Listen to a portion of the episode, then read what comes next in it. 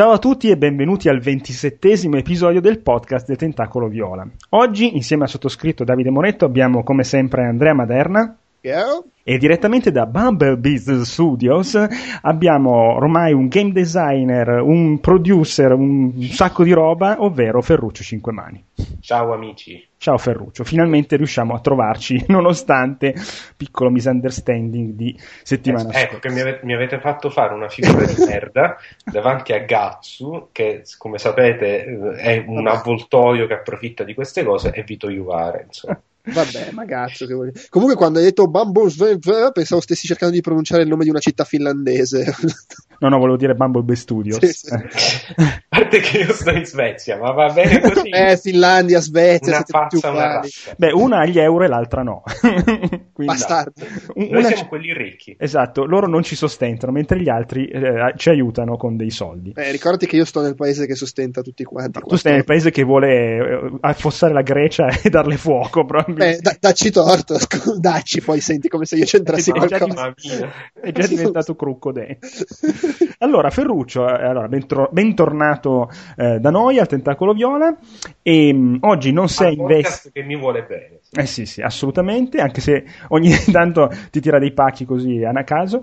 E, mh, oggi non sei appunto come eh, esponente di altri podcast eh, o esponente di blog o cose del genere, ma come eh, game designer e cofondatore o fondatore, cofondatore, cofondatore, cofondatore di Bumblebee. Assieme a, sì, a Simone Odoardi, sì. Di Bumblebee Studios, che eh, recentemente, insomma, negli ultimi mesi ha pubblicato tutte le versioni mobile possibili e immaginabili di The Rat Inc. Mm, vero? Sì, sì, il nostro, il nostro, primo gioco. Cioè, state facendo concorrenza a FIFA su, con, eh, con, con, le Ma versioni sì. pubblicate. Ma infatti l'ho visto molto interessato per quella cosa lì di PlayStation uh, Mobile. Ma quello lo faremmo, guarda, quello lo faremmo con lo faremmo, cioè, in teoria ci piacerebbe farlo, sarebbe una cosa carina.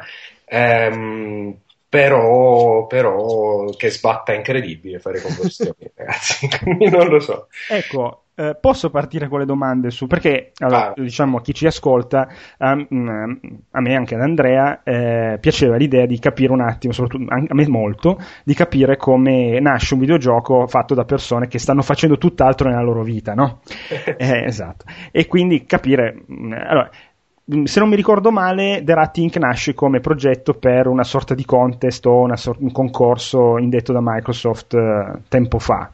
Sì, sì, dunque, più o meno, uh, beh, meno di un anno fa, uh, tipo questi, lo scorso inverno, um, io e Simone abbiamo un po' ripreso le fila, cioè eravamo, eh, eravamo colleghi anni fa, Anzi, in realtà io lo assunsi perché io eh, ero il, eh, il, capo del team italiano in quell'azienda e lo assunsi e quindi, um, quindi io ero il suo capo. Ehm, no, insomma, abbiamo un po' riallacciato le, le, insomma, le, le fila di questa, di questa amicizia ehm, e un giorno lui mi ha detto in maniera molto, molto così, mi fa, ma lo facciamo un gioco? E io ho detto, sì, vabbè. Eh, facciamo Skyrim 2. No, eh, insomma. Il... E non era ancora uscito Skyrim, oltretutto. No, infatti, questa sarebbe stata la cosa originale. No, ma in realtà, vabbè, lui aveva già fatto un gioco per, per Windows Phone, perché lui è, eh, un, um, lui è un programmatore soprattutto di roba .NET, eh, C Sharp, insomma, cose che hanno più, eh, che sono abbastanza legate all'ambiente di sviluppo Microsoft. Quindi eh, lui è un fanboy Microsoft. Ma diciamo, intuito una cosa bruttissima. Però, no, vabbè, insomma, eh, aveva Windows Phone, ha fatto un gioco per Windows Phone eh, che si chiama Grapple. E, e, e nulla, è, insomma, questa cosa lo ha ispirato e mi ha proposto questa roba qui. Abbiamo così, abbiamo parlato un po' come di un progetto abbastanza fumoso. Io, a dire la verità, all'inizio non ero neanche convintissimo, poi, eh, poi, nulla, è uscito il bando del concorso che era Dream Build Play di, di Microsoft ehm, e abbiamo deciso di fare, all'inizio l'idea era quella di fare un, eh, insomma, tentare di riuscire a eh, presentare qualcosa di funzionante, eh, poi quant'era? Tipo in un, mese e mezzo, due mesi, una roba così. Un periodo molto breve. Noi abbiamo iniziato ad aprile e il bando scadeva tipo a, a luglio, quindi tre mesi. Eh, per fare tutto da zero. Per fare tutto da zero, sì. Ehm, e poi nulla, alla fine abbiamo presentato quello che era più o meno un, eh, un demo perché non siamo riusciti a completare moltissimo, però poi vabbè, Microsoft eh, dopo, cioè dopo l'inizio ha specificato no, no, no, ma possono partecipare anche giochi già pubblicati, quindi a quel punto, come ti puoi immaginare, non, eh, mm. non avevamo davvero la minima, la minima possibilità, però cioè, che, che, che, cazzo di senso ha fare una cosa del genere? Effettivamente, è arrivato Angry Birds, è arrivata Rovio. Infatti, cioè, no, fare, lo potevi fare. Quindi vabbè, ehm, naturalmente c'erano tipo tutti, c'erano tutti i giochi completi a parte il nostro. eh, e quindi non è andata. Però ehm, però questa cosa ci ha, ci ha, ispirato parecchio, insomma abbiamo cominciato a, a, renderci conto che era una cosa che ci piaceva davvero, davvero tanto fare, ma, ma proprio cioè, nel, nel, processo eh, quotidiano di, di, di, lavorare al gioco, mh, creativamente siamo molto sulla, sulla, stessa onda, tanto che, ehm, tanto che Rat è davvero cioè, figlio di entrambi nel design. Eh, figlio di infinite discussioni, è, è, difficile dire a chi è venuta un'idea prima, è, insomma, tutto molto organico. Andrea, domande fino adesso? No, eh, no, no, ci sono, ci sono. no, no, no, continua perché... Allora, vado avanti invece. Ehm, eh, The Rat è uscito su tutti e tre i maggiori store eh, mobile, no? Eh, le differenze, la, la, cosa migliore e la cosa peggiore che avete incontrato in, in, in queste tre eh, espressioni del mobile, insomma, quello che ti è piaciuto di più e quello che ti è piaciuto di meno di questi sistemi? Questa è una bella domanda. Okay. Um, sì, dunque, partiamo da Windows Phone, su cui abbiamo iniziato. Eh, allora, um, io ho un, un, telefono Windows Phone come telefono personale, poi eh, come cellulare di lavoro ho, l'iPhone, um, che uso poi vabbè, per la maggior parte degli utilizzi da smartphone, quindi il, eh, quello Windows Phone è più... Soprammobile. No, vabbè, è più tipo quando devo chiamare i miei genitori in Italia, non voglio fare pagare l'azienda, quindi ah, okay. uso il cellulare. Um, quindi insomma, eh, a me io sono convinto che sia un sistema operativo che, che sia eh, che, che ha, delle, ha dei, dei, grandi pregi, cioè eh, rispetto agli altri due, um, cioè Android e iOS, secondo me è un sistema operativo in cui tipo l'app del telefono è effettivamente molto bella, cioè che una cosa di solito viene un po' trascurata. Insomma, um, non sono quindi non sono necessariamente contro eh, Windows Phone eh, come, come, ambiente, però devo dire che dal mio punto di vista è, cioè, l'esperienza per me è stata decisamente negativa. Forse Simone ha un'opinione un po' migliore, però dal mio punto di vista potevamo anche evitare di partire da lì cioè è stato bene perché insomma Simone aveva già esperienza eh, di sviluppo con XNA, quindi um, non ha dovuto imparare cose nuove quando, insomma, quando abbiamo iniziato. Um, è però, con, su, sul middleware Unity Rat, questo, giusto? Quella è stata la conversione. La versione... Ah, su Windows Phone non è su Unity? Era in ah. che è il, il framework che viene okay. usato per gli indie di, di, Xbox e anche per PC puoi sviluppare come Ho capito, ho capito. Eh, quello che però, quindi la, la, cosa peggiore, almeno dal mio punto di vista, è ehm, tutto ciò che riguarda la parte commerciale. Cioè, le, le, dal punto di vista commerciale, eh, su Windows Phone è un, eh, cioè, una roba incredibile. Guarda, ti posso dire che dall'uscita del gioco, che è uscito tipo a settembre, fino ad adesso, mm su Windows Phone abbiamo venduto meno di 10 copie. sì, eh, ho, ho, sentito questa cosa. Considerando ma perché non, è, non, c'è visibilità per il gioco o è il solito dramma della pirateria che c'è sui telefoni? O perché, vabbè, capita? Pirateria non credo che ce ne sia. Allora, innanzitutto c'è proprio un, una questione di, di, di, numeri bassi, perché si parla delle... Eh, cioè tutte le versioni Windows Phone messe assieme fanno tipo il 3% del mercato, quindi è poco. Vabbè, ok.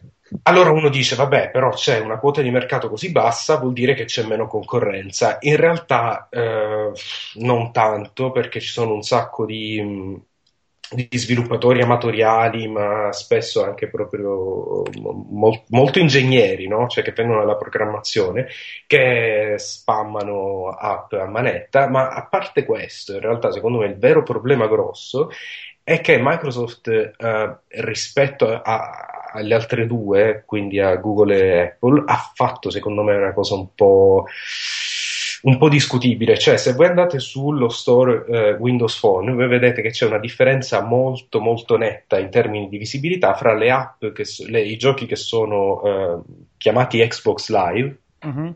Per, per, qualche motivo, eh, e che sono quelli che hanno um, praticamente hanno gli achievement, cioè si rifanno le leaderboard online. Eh, sì, il, si... pro- il, profilo è, è, condiviso su quelli, cioè Pro- i punti sì. ti si aggiungono al profilo che hai su 360 per dire una roba del genere. Esatto. Ora il problema è che questa non è una cosa che io posso fare. Cioè, se io faccio la, la mia, il mio gioco così, per i cazzi miei, io non posso soffrire di quel... Mm-hmm. Di, tutta di tutta l'infrastruttura loro. Esatto, deve essere, eh, il gioco deve essere praticamente prodotto da Microsoft, quindi suppongo che loro vadano dai vari, non lo so, eh, Rovio o Electronic Arts o, o, chi per loro. Questi quattro pezzenti, insomma. Beh, è, è, è, come la differenza che c'è fra Xbox Live Arcade e il canale indie di Xbox, volendo. Eh. Sì, con, con, stessa, con, le, con, le, stesse ripercussioni sulla visibilità. Quindi... Beh, eh, eh, in realtà è migliorato su Xbox perché con l'ultimo aggiornamento c'ha la sua pagina, il canale indie. sì, su... però comunque quando tu accendi la console, tutto quello che viene presentato è la roba Microsoft. No, no, sì, però con l'aggiornamento precedente non li trovavi. No, non li trovavi Anche cercandoli. Adesso almeno c'hanno una pagina uguale a, a quella degli altri giochi. Eh. Però questa cosa dello store, cioè vabbè, quello di Microsoft ha questo difetto proprio di imprinting, come dire, aziendale, no? Però io ho notato che anche il Play Store, comunque in testa ci sono sempre gli stessi 20 giochi che si mischiano, c'è Angry Birds, me- mentre su iOS il, il, refresh dei giochi è molto più, cioè c'è molta più roba che ogni tanto arriva in testa, poi va giù, poi anche roba nuova. Che, ma sì, per questo è per varie ragioni, sia perché eh, su iOS c'è più gente che paga, quindi le app a pagamento sono, c'è un ricambio più forte. Mm. E sia perché secondo me il, eh, puramente per una questione di numeri ci sono così tante nuove attivazioni Android ogni giorno che eh, le app classiche diciamo vengono scaricate continuamente. Um, però no, il, il, problema di... In realtà io capisco perché Microsoft fa una cosa del genere, perché in questa maniera si assicura che ogni settimana ci sia un nuovo gioco, perché c'è davvero l'uscita settimanale mm. ed è tipo un gioco di, di qualità. È, mh, mm, che so, una settimana è Civilization Revolution, una settimana dopo è, è come si chiama, Contre Jour, quella roba francese lì con con le baguette. Scusa. Più o meno, sai, molto pretenziosa con questo bianco e nero e le musiche al pianoforte. No, vabbè, insomma, giochi di qualità, mm. però questo vuol dire che praticamente eh, non, eh, la possibilità di avere visibilità è assolutamente zero. Mm. Eh, poi ci aggiungi il fatto che nessuno scrive di giochi su, su Windows Phone. Quindi, eh, quello sì.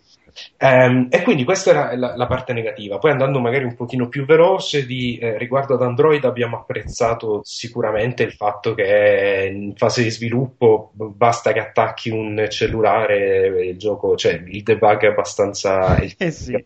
facile perché basta che attacchi un cellulare lo fai.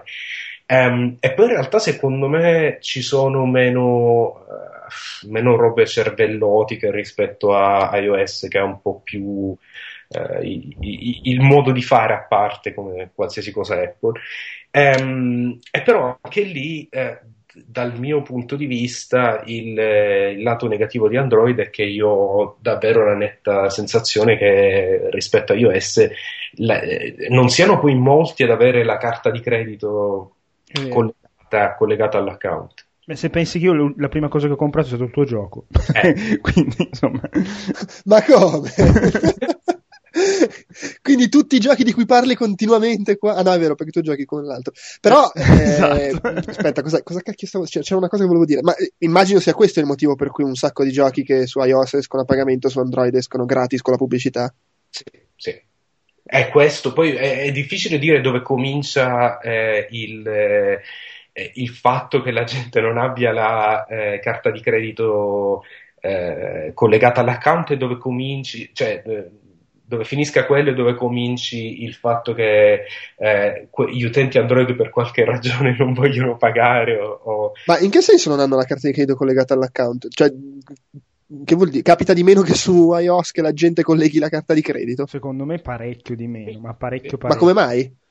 Allora, se, idea, se vuoi una mia eh, esperienza mia proprio io, eh, allora su Apple io non ho avuto problemi a mettere la posta pay e mi compro la roba.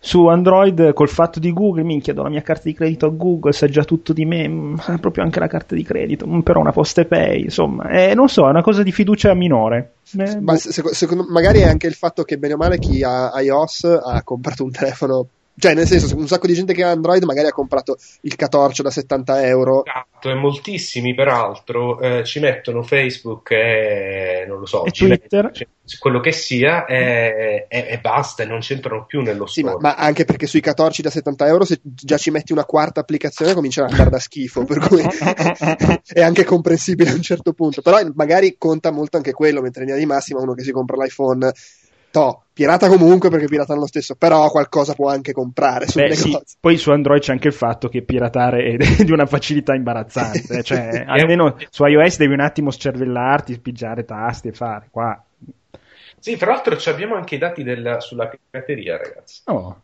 Eh, mi aspettavo di più, speravo un po' di più di però è soltanto tipo il, il doppio.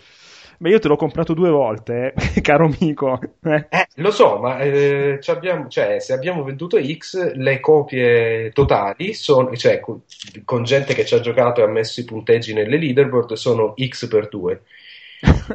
Quindi, beh, non, eh, non, so, non, è, non malaccio, però vabbè. Adesso veniamo alla domanda, quella seria. Quanto costa fare un gioco così? Tra piattaforme? Dunque, allora, i costi totali del, del, del gioco alla fine, eh, considerando tutto quello che abbiamo dovuto comprare, tutte le, le uscite in generale, sarà stato intorno ai eh, dai, dai, dai 1500 ai 2000 euro. Ma il. Sto lo... senza contare, aspetta, però, la quantità oscena di ore che abbiamo passato. Sì, sì, no, io parlavo di costi eh, monetari, non costo uomo, che quello uno si, si, conta quanto viene pagato dalla cliente e fa una, una veloce. In, in, quel costo c'è anche poi, nel senso, sono soldi spesi in roba che poi riutilizzate per fare i prossimi giochi o, o, o sono soldi spesi espressamente per questo gioco e per un altro gioco dovete rispenderli? Allora, una parte, una parte, state, una parte è stata spesa per attrezzature, diciamo. Okay. Cioè, più che altro per licenze di programmi. Mm-hmm. E, mh, e, l'altra parte è andata al compenso che abbiamo dato ai collaboratori, mm, quindi Chiaramente, alla grafica e il sonoro. Ehm, poi vabbè, insomma, senza entrare troppo nel dettaglio, sono stati davvero fantastici a accettare di fare questo, eh, questo progetto per, eh, insomma, per delle tariffe, credo molto, molto al di sotto di quello che, a parte di quello che si meriterebbero, però anche di quello che di solito fanno pagare ad altri, ad altri clienti. Quindi questa è stata una cosa molto carina eh, da parte di Davide e Alessandro. Ma il fatto che abbiate utilizzato Unity, per esempio, anche per la versione iOS, vi ha obbligato comunque a sviluppare su Mac? Questa è la mia ignoranza. Sì, sì, sì, quella è una cosa che bisogna fare perché mm. quando tu. Um, quando tu crei una versione di un gioco su Unity per compilarla, per metterla poi su un eh, device o comunque creare il pacchetto finale, devi eh, passare dal programma di sviluppo che, eh, che usa che usa Apple, quindi c'è con Xcode. Quindi praticamente Unity ti pompa fuori sta cosa, sto progetto, che poi viene aperto da quest'altro mm. programma e fa questa cosa qui. Quindi sì, tra l'altro um, ho passato veramente più di una serata per eh, le stronzate di Apple che tipo fra i certificati per poter mettere un'app che sto sviluppando io sul mio cellulare, eccetera. e beh, oh, gli hackers, i crackers. Eh. Ma su, su, Android invece la paranoia del ci sono 18.000 telefoni mm. diversi, mm. come facciamo a farlo funzionare su tutti? Eh... La, nostra, la, nostra, filosofia in quel caso è stata sti cazzi. Quindi... Noi avevamo... avevate un modello ta- target, non lo so. Sì, l'idea iniziale era quella che eh, avremmo preso il mio vecchio Desire, HTC Desire, eh, avremmo usato quello come ass- minimo assoluto. Io nel frattempo mi sono comprato un Nexus 7, quindi il, il tablet, mm. e poi Simone ha un Samsung Galaxy Note, quindi abbiamo pensato, vabbè, lo proviamo su questi telefoni, se funziona diamo per buono che una buona fetta insomma, del, del, pubblico ci possa giocare, eh, quelli che non ci possono giocare, eh, ragazzi, ci dispiace, se ci date più soldi noi compriamo anche altre device e facciamo il testing. Beh, beh, comunque questo parco macchina avete praticamente coperto il 95% dei, dei, delle versioni Android distribuite praticamente, quella di Samsung, Nexus e l'altra più o meno. Esatto, ma anche perché poi considera che ehm, quelli che realisticamente si comprano un gioco a pagamento su Android eh, hanno delle cioè noi lo vediamo dai, da che sistema da che versione del firmware hanno ah. eh, Spiate i clienti. No, questa è una cosa carina che ti fa sapere Google, ti dice qual è la media nelle, cioè sul totale, tipo percentuali di, eh, dei vari firmware, mm-hmm. um, e poi quelli, quelli, che hanno comprato, cioè i tuoi clienti che firmware hanno.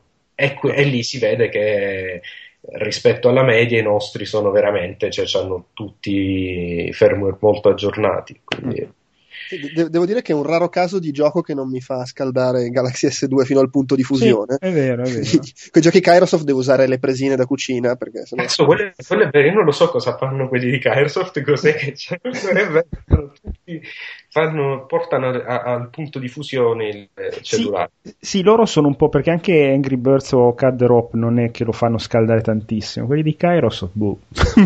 eh, ma c'è una quantità di statistiche elaborate in background. Grafica neanche... in 3D. sì, sì, cioè neanche Football Manager c'ha così tante statistiche. Pompano roba in background. Sì. E progetti per il futuro? Eh, allora, oltre a smettere di fare figli, fa, magari trasformare The Rat in un franchise. Eh. eh, quello sarebbe però da fare un The Rat 2. Fate un, un, episodio all'anno, no? tipo Assassin's Creed, The, esatto. The Rat Brotherhood. Guarda, il 2 no, perché non, non, non credo che ci abbia. Poi guarda, il, il, gioco è partito come un'idea molto semplice, poi magari ne, ne parliamo di sta cosa, oppure no, che magari ho rotto un po' i coglioni. no, l'idea era quella, cioè, quando, quando, siamo partiti per fare The Rat, l'idea era di fare qualcosa di eh, assolutamente, cioè, più semplice possibile. Prendere una cosa che fosse in questo caso eh, tutto è nato da questo algoritmo di pathfinding che aveva trovato Simone, mm-hmm. che quindi tu avevi un quadratino e gli dicevi dove andare e quello si muoveva girando attorno agli ostacoli e siamo partiti da, quelli, da quello per costruire un gioco praticamente basato solo su quel concetto. E, ehm, e, quindi insomma l'abbiamo tenuto il più semplice possibile, poi abbiamo aggiunto roba e in teoria ci sarebbe qualcosa che ci piacerebbe fare, però eh, un po' per il fatto che ci siamo un po' rotti coglioni di lavorare a questo gioco, ma anche il fatto che Come? ci sono No, ma sei veramente, cioè, non lo vedi più. Io non capisco come fa la gente a lavorare sei anni su un gioco. Cioè, se io fossi stato Phil Fish, mi sarei ammazzato do, due anni. Cioè, non, eh, no, non, lo capisco come si fa. Io dopo, dopo, sei mesi già non ce la faccio più a vedere Rat. Eh, Comunque, no...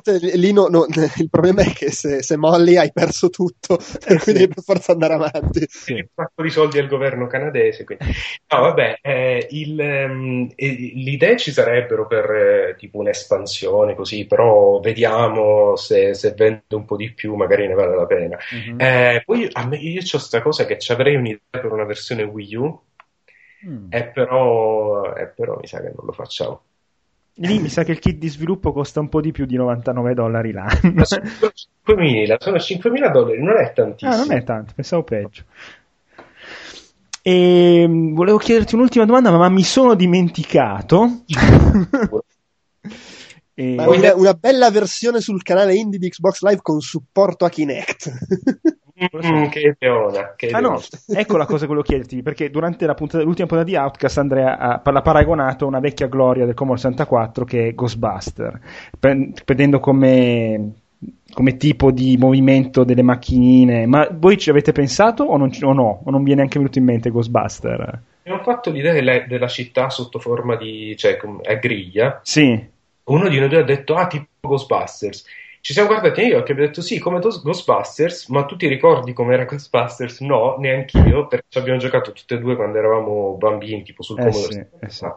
Quindi abbiamo cercato un video su YouTube e abbiamo visto, io ancora oggi in realtà non, non, mi ricordo la parte in macchina, cioè quella parte lì con la città, non mi ricordo come funzionasse esattamente. Noi abbiamo visto un video su YouTube, ma non abbiamo capito tantissimo delle meccaniche, ci siamo solo voluti accertare che l'idea non fosse esattamente la stessa, quindi abbiamo detto... Mm Beh, no, non no. è uguale, no? Cioè... No, no, era, però mi, mi, mi piaceva la, la, la somiglianza la... estetica c'è, ma sì, no, l'idea così chiaro, viene in mente, poi, poi, si fanno cose diverse, però a vederlo prima impatto dici, ah cazzo! No, anche perché la, meccanica di gioco di Ghostbusters era un dito in culo, eh, cioè era impossibile comandare quei due pupazzetti con i raggi che si incrociavano, eh, ma, cioè io piangevo la notte. Io avevo la versione Master System che si giocava molto meglio e aveva anche il boss finale con l'omino dei, dei marshmallow. Bene, Ferruccio, grazie di questa um, intervista che ci hai rilasciato su TheRat.it. No, non, volete, non volete esclusive sui progetti futuri? Eh sì, no, sì, ma oh. pensavo avessi finito, pensavo ti te li tenessi i segreti, no? Dici, dici. No, vabbè, abbiamo mm, al momento, eh, dunque l'idea è quella di fare di Bumblebee una cosa un po', un po più hippie, tipo collettivo. Eh. di drogati. Sì. No, vabbè, fare tipo Die Gute Fabrik, no? No, vabbè, ehm, fare una roba un po' in cui coinvolgiamo altre persone. Io al momento sto sviluppando con eh, un amico, un eh, collega del mio lavoro, insomma, diurno, ehm, un eh, gioco che dovrebbe uscire eh, tipo, tipo fra tre mesi, se tutto va bene. Sì, un, una roba abbastanza, abbastanza, semplice anche questa, però in cui insomma un po' più rischiosa perché vabbè, la, la grafica la sto facendo io, poi vabbè. Eh sì, infatti, quindi vedremo. no, eh. però scusa, hai citato Diego e Fabric, io avevo una curiosità, la, la, persona che ha fatto le musiche, la, la conoscevate? L'avete contattata apposta? Allora, ci siamo conosciuti perché ho scritto un articolo su Where is My Heart e ho scritto che mi piacevano le musiche e lui, eh, Alessandro Coronas, che è il, musicista, mi ha scritto su Twitter tipo ah che figo che sono piaciute le musiche, grande, io lo faccio sapere ai, agli altri del, del gruppo. Ehm, e quindi nulla, è rimasto questo contatto così, cioè mi, mi, mi è rimasta in mente questa cosa quando abbiamo abbiamo pensato a chi coinvolgere nel, nel progetto The Rat, abbiamo, ho pensato a lui perché mi piacevano molto le sue musiche e insomma l'ho contattato. E sono molto così. belle effettivamente. Molto, eh sì, eh sì sono, sono, orgoglione di quello che ha fatto. um, e poi abbiamo un grosso progetto che stiamo facendo per ora in... Eh, in insomma, probabilmente lavoreremo un prototipo per qualche settimana e poi se andiamo in produzione, se lo facciamo, si tratta di una roba, ci vorrà boh, un anno per farlo. Ehm, e lì eh, boh, vedremo come andrà, però sa- sarà un po' più difficile, però più ambiziosa come, come cosa. Una cosa da Indie Game 2, da The Movie. no, guarda, il fatto è proprio questo, dobbiamo riuscire a bilanciare il, insomma, le ambizioni di voler fare qualcosa di carino e curato col fatto che col fatto che ci spacchiamo i coglioni. Cioè, eh beh, certo. Ma sai cosa? Probabilmente anche il fatto che non facciamo questo tutto il giorno, cioè, abbiamo altri lavori e quindi se puoi lavorare solo 4 ore la notte, perché mm. di questo si tratta, poi vabbè, magari lavori 6 giorni a settimana invece di 5, cioè ogni sera fai questo, però non è, non è una cosa tanto, tanto efficiente, quindi poi insomma dopo un po' ti rompi anche i coglioni. Sei anche un po' stanco dopo un po'. Vabbè, questo, questo cioè, siamo assolutamente sfiniti tutti e due, però boh, io, io, sto tentando, cioè il mio scopo sarebbe in realtà quello proprio di riuscire a fare questo di mestiere, eh. però prima che, prima che guadagnare quanto guadagno con il mio lavoro vero ce ne passa. Quindi... E bisogna ma fare il botto. Ma infatti eh. di, diverse storie di di gente che fa, che fa giochi indie, eh, magari ci ha messo sei anni a fare il suo primo gioco perché i primi quattro anni lo faceva la sera, tornando dal lavoro quando c'aveva voglia, e poi a un certo punto ha deciso vaffanculo, mollo il lavoro e ci provo. Sì, io, io vorrei una cosa un po' più graduale magari, insomma, però sì, sì. sì. anche perché quando c'è due figli non è che dire non sia una, una gran cosa. Eh. No, no, infatti, o, oh, oh, la madre è una ricca ereditiera in punto di morte. lavora tipo all'equivalente svedese del catasto, quindi immaginatevi voi, non è esattamente... non fa i miliardi. Eh. Bene, allora, mh, finita questa ottima parte su The Rat Inc., eh, io direi di andare avanti un attimo con un paio così di cosette da raccontare veloci. Giusto ieri ho visto comparire su vari siti internet, blog, roba del genere, questo Wii Mini che probabilmente finirà solo in Canada e che costerà 99 dollari e sa- è una sorta di scatolotto molto più piccolo, rosso e nero, molto milanista, eh, che non avrà accesso a internet, fa, se ho capito bene, fa funzionare i giochi e basta, è proprio una console, come una vecchia console Nintendo, senza eh, fronzoli. E mi chiedevo, ma c'è veramente bisogno di sta roba? Poi mi sono accorto che tutti i regali che sto comprando per nipotini, cose del genere, sono giochi per gli Wii. E quando leggo sui forum, ah, lui è morto, non esce più una mazza, eh, tanto è. In realtà non esce più una mazza per noi, perché di roba ne esce tantissima, solo che sono giochi tipo Skylanders. Io ho comprato Skylanders l'altro ieri, mi sa deve arrivare ad Amazon. Cioè, secondo me eh, c'è un mercato del Wii ancora bello florido, solo che noi non lo vediamo proprio. Scusa, c'hai i pupini proprio quelli di Skylanders? Sì, sì, eh, praticamente c'è questa scatola che ho comprato perché Amazon costava 30 euro in meno che da altre parti. E ci sono tre pupazzetti, la base dove bisogna metterli sopra e il gioco, no? Da dillo che ti vergogni a 30 anni a fare queste cose. Ne ho 39, non 30. Eccola. No, Beh, per... è passato il punto di vergogna. Quindi. No, ma per esempio un altro nipotino vuole Wii Sport Resort che non ce l'ha e allora vagli a, comprare, a cercarlo Wii Sport Resort perché è quasi impossibile da trovare e il Wii Motion Plus. Quindi, insomma, cioè, secondo me c'è, Wii vende ancora. Ma, eh. ma, è lo stesso discorso di PSP che noi siamo convinti che sia morta, ma in realtà continua a vendere un sacco sui giochi per bambini esatto. e, per, e, per, bambine un sacco. Eh, solo che a questo punto chi compra, cioè a questo punto non c'è più la situazione de, eh, che c'era quando è arrivato il Wii che comunque il cubo aveva finito già da mo' la sua vita. Qua c'è, secondo me c'è che chi gioca con lui continuerà a giocare con lui come se fosse un, uh, un gioco di società e la gente, cioè i giocatori normali come noi, magari si comprano il Wii U, magari. Beh, ma è un po' quello che è successo con le PlayStation, no? La PlayStation ha continuato a vendere per un bel po', quando è uscita la PS2, la PS2 ha continuato a vendere per un bel po' quando è uscita la PS3, la PS3 ancora, no, poi a un certo punto ha iniziato a vendere anche la PS3. È, è vero che c'è il discorso che stai dicendo tu che il pubblico Wii U Wii U magari è, è diverso, o magari no, vai a sapere, lo scopriremo, chi lo sa. Però ad esempio, quello che dicevo è che PS2 è andata avanti per svariati anni che praticamente ogni anno usciva il nuovo PES, il nuovo FIFA. E basta. aggiornati sono nelle statistiche e qualche altra robetta del genere, fine. Fra l'altro un dato, ok, è presto per fare queste considerazioni, però la settimana del lancio di Wii U hanno venduto 400, in America 400.000 Wii U e 300.000 Wii, quindi... No, ma di Vabbè, fatto... questo è normale però all'inizio. Sì, dai. sì, sì. No, però a me stupiva il fatto che tutti dicevano: Ah, lui non esce più un cazzo da una vita, è una console morta. In realtà no, perché c'è un mercato. Ma non esce un cazzo di decente. Cioè no, no, ma di recente esce un sacco di roba, no, solo che non è roba che ti compri te. Ah, di decente, ho capito di recente. Sì, esce, esce Just Dance. Eh. eh. Beh, io, c'ho, io c'ho una domanda, però scusa, questo Wii Mini sì. eh, costa quanto un Wii, no?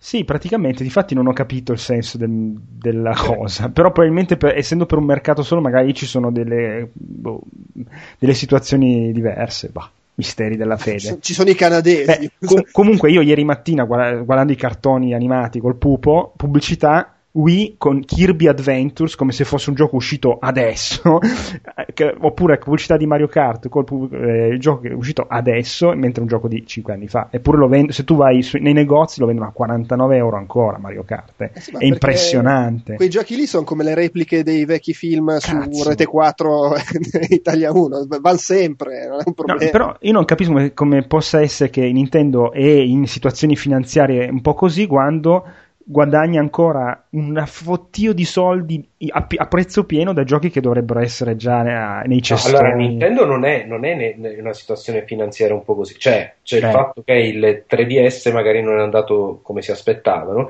però tu devi considerare una cosa, il, il mercato borsistico, cioè queste, queste robe qua, non, non, è che vanno avanti su, sulla base di quanti soldi fai e di, di quanto puoi crescere in futuro, quindi...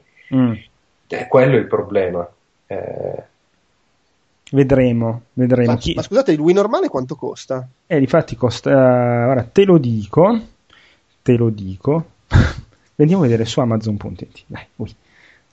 Wii, allora Wii, Nintendo Wii Console Family Edition bianca più Wii Sport più Wii Party più telecomando Wii Plus più Nunchuck costa 117,37€ su in realtà costerebbe 150 149,99 di prezzo. Eh, vabbè, dai, costa 99 eh, dollari il, il Wii Mini. Sì, no, beh, ha senso, dai, ha senso.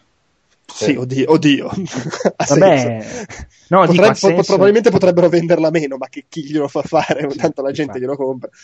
Difatti, difatti. Comunque, voi due, lo, io non lo prenderò, non c'ho una lira, ma lo prenderete voi. Non ho preso un restyle di nessuna console Nintendo. Ma non è un restyle Wii No, no, dicevo no, Wii U. Su questa cosa qua, proprio mi sta sul cazzo. No, sì, io, io, il Wii U l'ho prenotato per eh, eh, domani. Domani, sì. Io ce l'ho, ah, esce il 30, però il tipo al MediaMark mi ha detto: Ma magari ti chiamiamo il giorno prima. Ok, come vi fa? Tra l'altro, cioè, io ci sono rimasto quasi male. Pensavo mi chiedessero di lasciargli giù dei soldi, qualcosa. No, niente, vabbè. Ma i tedeschi poi ti vengono a cercare a casa. Mica Può scherzo. essere. sì, comunque sì, no, l'ho prenotato anch'io. Infatti. Io invece no, perché non ho una lira. Eh, mi sarebbe piaciuto comprarmi l'iPod Touch di quinta generazione, ma costa l'ira della Dio. Ehm, invece, una cosa che magari interessa Andrea, leggevo che The Space, me l'ho letto tra parentesi su IGN, che mh, mm, diventa un film autoprodotto e, che è una cosa che a me ispira sempre perché spesso i film autoprodotti sono delle grandissime figate, soprattutto perché vanno verso proprio il gusto del, del fan. Cosa ne pensi tu che ti piace la, la serie? Ma è una cosa fatta col benestare di Electronic Arts? Pare di sì, pare di sì. Il bello che è un articolo sul tuo, sì, sul tuo eh, ah, io posso leggere tutte le news che pubblichiamo. Aspetta che mi è partito in audio il video. No, e... qua, cioè, ah sì, tanto di diritti di utilizzo del nome. Sì, sì, sì, cioè è il passo successivo. Ubisoft si produce i, mi- i minifilm fatti da loro, un po' un po' così, un po' qualità TV. Electronic Arts ha detto: Ma sai che facciamoli fare ai fan e basta, se non ci mettiamo neanche i soldi. Esatto. E quando un fan, un fan film made eh, in casa di The Rat Inc. Ferruccio. Ma eh, sì, sì, stiamo, stiamo, parlando con Pixar per fare l'adattamento. Vorremmo che, che fossero loro a farlo. Fate come no. quelli che hanno fatto il film dei gladiatori che hanno comprato il software vecchio di due versioni della Pixar. Madonna, esatto. Mamma mia, che cosa tristissima. No, è vero, hanno, hanno, comprato, hanno usato il, il motore cioè tipo non quello più recente ma quello primo o due versioni prima adesso non mi ricordo per fare cioè, vabbè comunque sarà, sarà, sarà lo stesso buono insomma sì, sarà sempre una roba pazzesca però un po' triste sta cosa che, che Pixar tira gli ossi agli altri studi beh io che qualche settimana fa mi sono visto i primi due Madagascar e poi il terzo al cinema eh, dif- in, proprio in sequenza pam pam pam la differenza tecnica la noti anche su mega produzioni come quelle eh. quindi eh, sì. soprattutto se li vedi di fila se li vedi uno ogni anno no però se li vedi nel giro di otto ore ma no, io ho, ho, rivisto Toy Story il eh, primo, Toy Story si nota tanto eh, guarda a vederlo cioè a guardarlo è come nei miei ricordi sono le presentazioni dei giochi PlayStation 1 che ovviamente erano peggio però cioè a quell'aria lì anche Shrek, anche Shrek ha quel difetto lì. E, bene, no, comunque a me piace l'idea di un, fan, un film me- fatto dai fan sì, sì, di The Space. Eh, queste cose qua di bello c'hanno che non ci sono i, i, produttori fra le balle che rompono le scatole, no, cambiamo questo, mettiamoci questo. Cioè, è, è fatto da gente che ci tiene, sicuramente sotto quel punto di vista è probabile che sia la, la sì. cosa più fedele possibile che ci può essere. Poi questo non significa che sia bello perché bisogna vedere chi, chi è la gente che li fa. Beh, però io ho visto diversi cortometraggi basati su Half-Life 2 di diversi gruppi sì, sì. e col fatto che comunque adesso c'è anche effetti speciali a, a prezzi decisamente umani. Eh, insomma, era una roba veramente carina da, da vedere, insomma, ben fatta. Quindi, se fanno una roba del genere, secondo me avranno un sacco di download e di visioni. Sì, ma poi ora, basta che, ora basta che Kojima si convinca a dare ufficialmente ai ragazzi di filantropi, no? quelli di Hive Division, di dargli eh, il film di, di, Metal Gear Solid e siamo a posto. No? E quello sì, sarebbe una gran figata, ma di fatti... Il tipo che ha fatto la, la web serie su Mortal Kombat, mo gli hanno affidato il film. Ah sì? Ah, sì? Quello hanno fatto? Sì, sì, ma o quantomeno è stato annunciato, poi eh, si sa che i progetti a Hollywood possono andare avanti a lungo e avere problemi, però sì, è successa questa cosa, gli hanno detto va bene, vai. Soprattutto quelli di Mortal Kombat, tra parentesi. Perché dopo aver letto Xbox Generation eh, era interessante la cosa.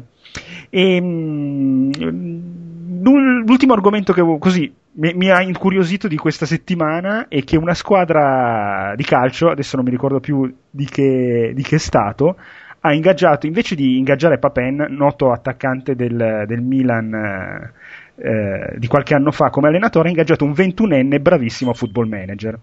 e, e questa cosa effettivamente, da, da, un certo punto di vista, può avere anche un senso del sogno di tutti i videogiocatori, credo. Dall'altro, secondo me, la prima volta che un tizio di due metri nello spogliatoio ti dice ma tu chi sei, vattene, magari il, il, fatto che tu sei bravo a football manager conta un po' meno, ecco.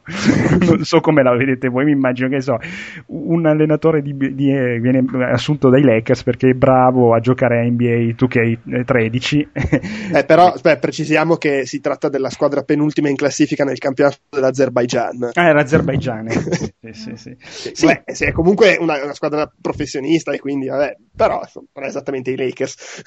Quello è vero, quello è vero. Beh, però è un po' come il protagonista di, di giochi stellari che giocava nel suo al coin op e arrivavano gli alieni e lo, e dice, lo facevano giocare, cioè diventare un eroe spa, dello spazio. Uguale, no?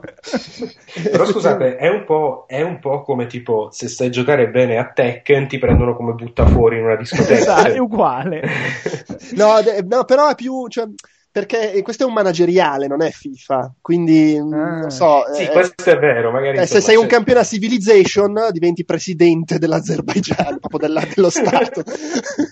Tanto peggio di come fanno adesso non possono fare. No, ma mi immagino che sia un campionato molto tranquillo dove appunto uno di 21 anni bravo col computer si ritrova in uno spogliatoio di buzzurri che lo vogliono morto. E eh no, ma deve essere un bel lavoro, secondo me non lo trovano più dopo due settimane.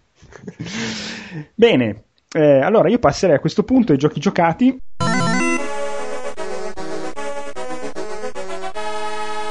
Prepare to qualify. Finita questa fantastica sigla, eh,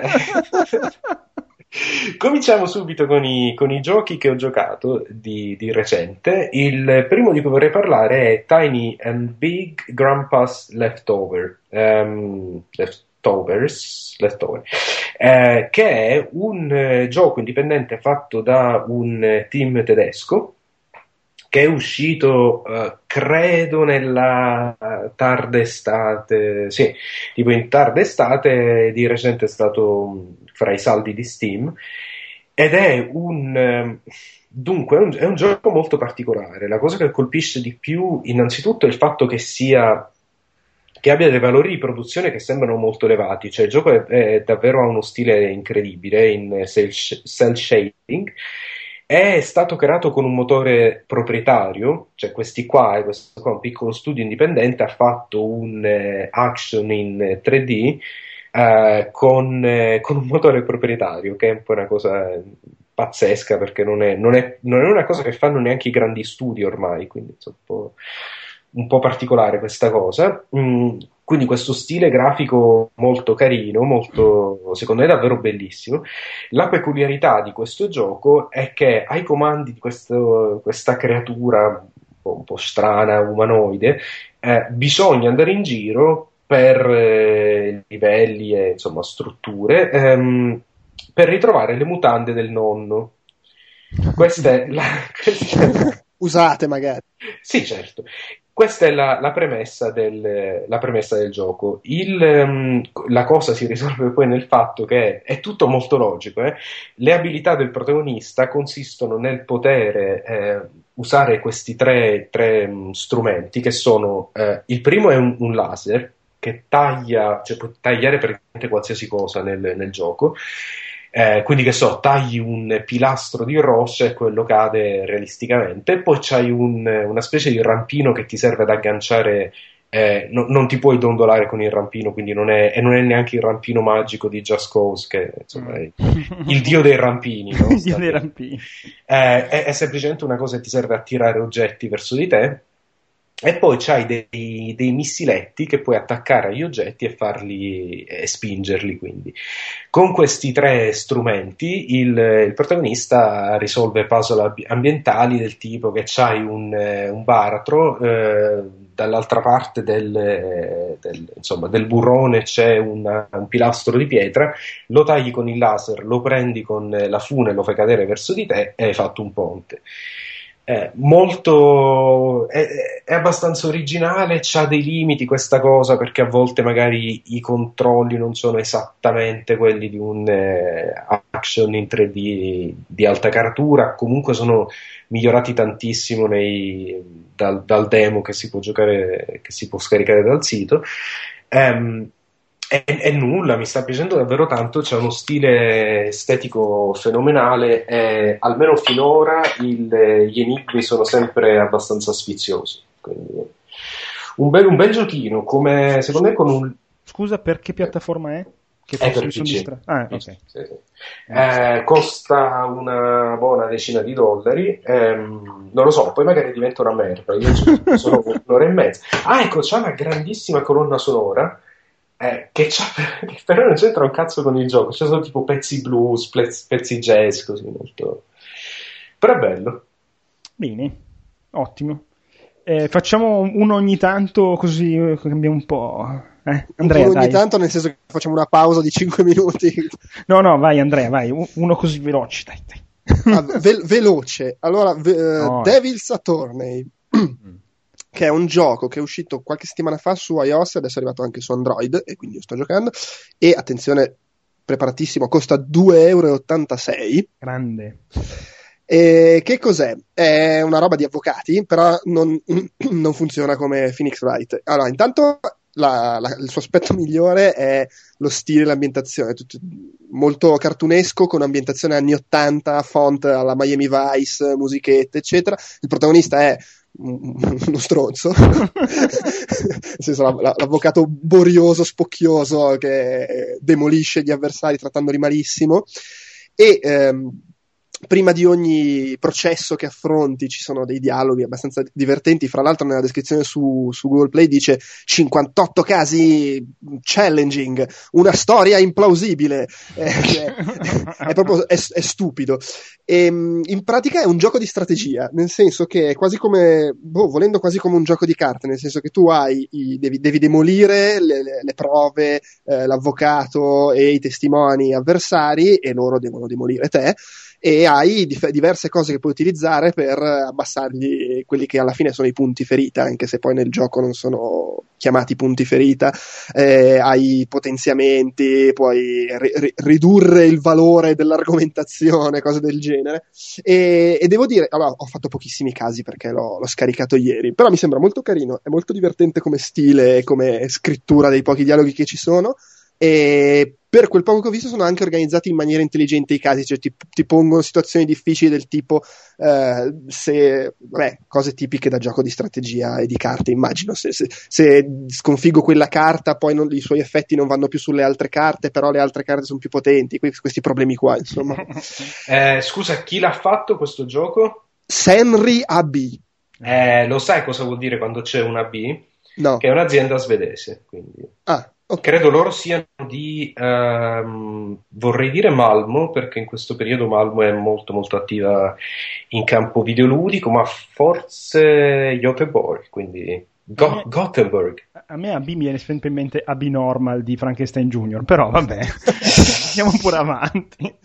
Vabbè, comunque niente, cioè, tutto qua. I casi sono molto brevi, infatti sono 58, uno magari pensa a Phoenix Wright e dice, oh madonna quanto dura, no, cioè li finisci in fretta e poi ci sono tre livelli di difficoltà, immagino. Ah, ecco, una cosa, quando tu vinci i casi e se li vinci entro tot turni fai, cioè, quando tu vinci un caso fai una quantità di soldi, se li mm. vinci entro tot turni ne fai di più mm. e i soldi poi li spendi per arredare la casa, anzi l'ufficio, e ovviamente la puoi arredare con le robe più assurde, dalle luci da discoteca, la carta d'apparati, eccetera, e a seconda de- de- de- dei pezzi di arredamento che scegli ti aumenti, non so, la boria, la, la, la presunzione. La, è il gioco di American Psycho, questo è.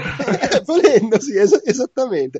E chiaramente poi sono cose che ti danno, ehm, come dire, poteri, tra virgolette, diversi per, per i casi da affrontare. Mi sembra molto carino, non so poi come sia sulla distanza, però vedo che ha voti buoni in giro, per cui probabilmente nel complesso, anche per quello che costa, merita. Mm. Anche, ah, ma dici voti o recensioni del, sul Play Store? No, no, no, cioè, eh, vabbè, voti e recensioni. Sia i voti sul Play Store, cioè un, mm. è quasi un plebiscito, ma anche recensioni su siti in giro, è stato trattato bene. No, perché su, i voti su Play Store magari uno appunto gioca all'inizio, quello che hai giocato anche dici figo, di solito met, metti la recensione abbastanza a caldo, quindi magari sono sempre un po'... Oppure sei amico dello sviluppatore, sai. ecco, quello può succedere. Oppure c'è un cellulare cinese del, del, 2001 e vai là e metti una stella perché non funziona. Eh. Esatto. Beh, a me era capitato una cosa, sì, cioè che non c'entra nulla, però stavo cercando una cosa sul negozio um, eBay e c'era un, un, unico commento negativo che diceva: Ah, mi è arrivata invece di 10 penne, mi è arrivata una penna sola e il nome del, del pacco era Ben 10 Pen, eh, allora, che Pen 10, non so se sapete, ma è il personaggio dei cartoni animati, e il, il esatto, e la risposta del, del, negoziante era stata, magari se uno leggesse la descrizione capirebbe che la penna era una sola. Però, ma ecco, oh. gli ha dato, a volte c'è qualcuno che dà una stellina, a me non parte, mica, c'è un catorcio di telefono. Eh, sì. Comunque, scusa, volevo aggiungere che è anche un gioco educativo, perché uno dei primi poteri che hai è, eh, come dice, andare a far casino con le prove dell'avversario, tipo strappargli il nastro. Beh, molto educativo. È una, perso- è una persona corretta. È il, gioco della, è il gioco dell'avvocato Taormina. Esattamente, bravo. Il tipo lì d'avvocato. Eh. che tutti noi amiamo molto. e salutiamo, ci ascolta. Ciao, ciao. Che non so neanche come si chiami.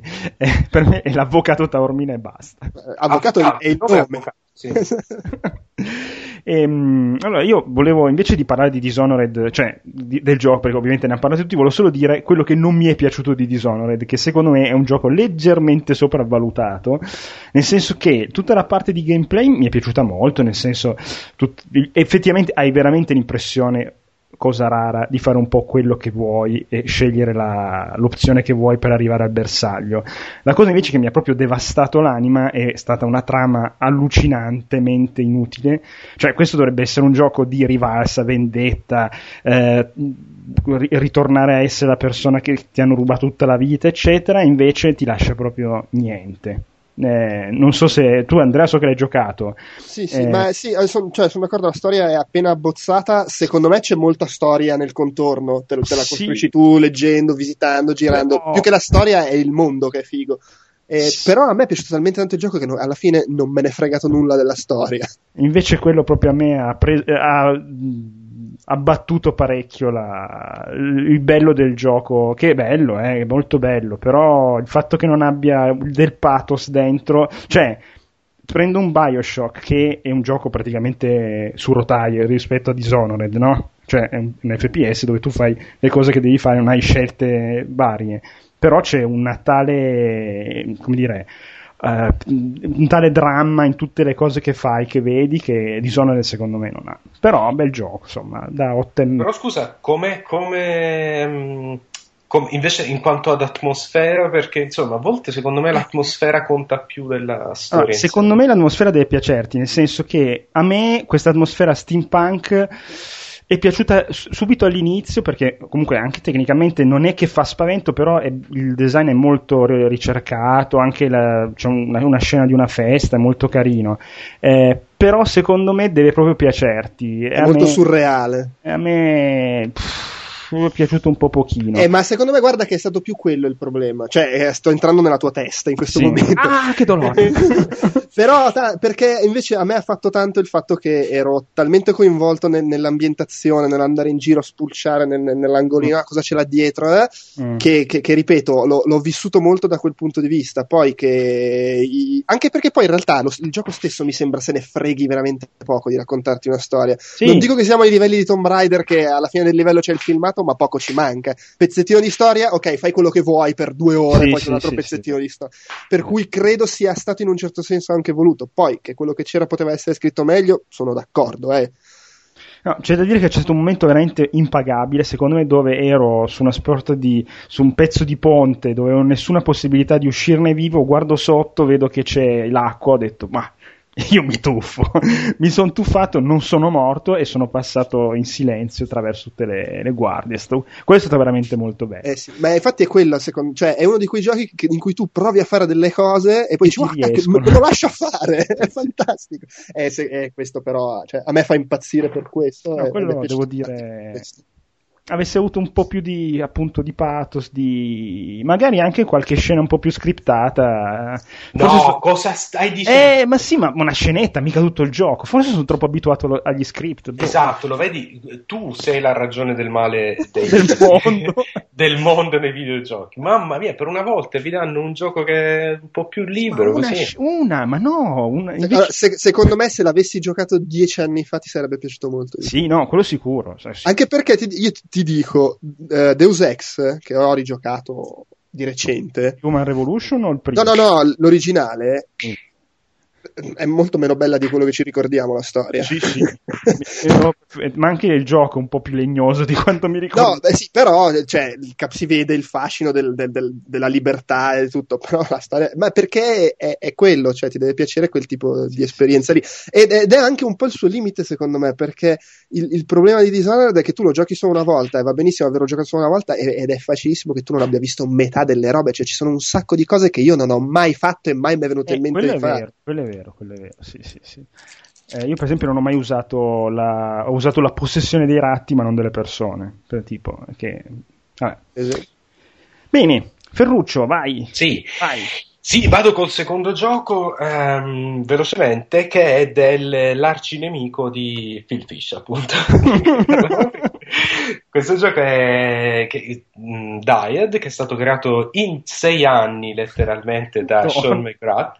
Sì, che, sto tizio che fra l'altro se vedete anche foto, insomma, capite, eh, capite che quell'uomo lì non ha visto la luce del sole da, da, da, da tanto, ma proprio cioè.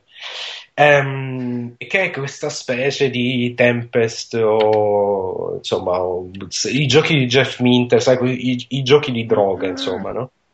Cioè sei nel tunnel, sei dentro mm-hmm. un tunnel, sei un sei una cosa astratta, un coso, sei un coso sbrilluccicante e devi, um, in questo caso in Diet, devi praticamente, è difficile pure spiegare, praticamente ci sono dei, dei nemici che sì. tu devi agganciare in un certo senso, cioè tu li aghi, diciamo. Cioè, eh? Ehm... Mi è piaciuto anche il gesto che hai fatto con le mani, che ho sentito un rumore. Davvero, perché sì. gesticolo molto con le mani, sono siciliano, quindi si sente anche così audio. Ehm, e, e praticamente tu puoi agganciare i nemici a seconda di che nemico è, eh, c'hai effetti diversi. In genere, quello che fai è un po' tipo usarli per lanciarti in avanti. Cioè, c'è un... E qua andiamo al problema del gioco il gioco che è bellissimo da vedere perché ha queste, queste, queste, cose, tutti questi colori incredibili, poi parliamo della musica perché fa una cosa molto innovativa, c'ha il problema che ogni cazzo di livello mm. eh, ha delle regole diverse, cioè praticamente le regole di base del gioco eh, sono quasi soltanto il fatto che sei dentro un tunnel e giri sulle pareti interne di questo tunnel. Tutto il resto è soggetto a variazione da livello a livello, quindi be- no. vengono aggiunti nuove, eh, eh, nuovi tipi di nemici solo per un, per un livello, vengono eh, cambiate le regole, a volte devi andare il più veloce possibile, a volte devi andare il più lento possibile. Quindi questa cosa sembra molto interessante, in realtà secondo me è anche un po' il, il punto debole del, del gioco. Mm. Perché è un po' Eh, come si può dire in italiano, tipo overdesigned, cioè c'è troppa roba.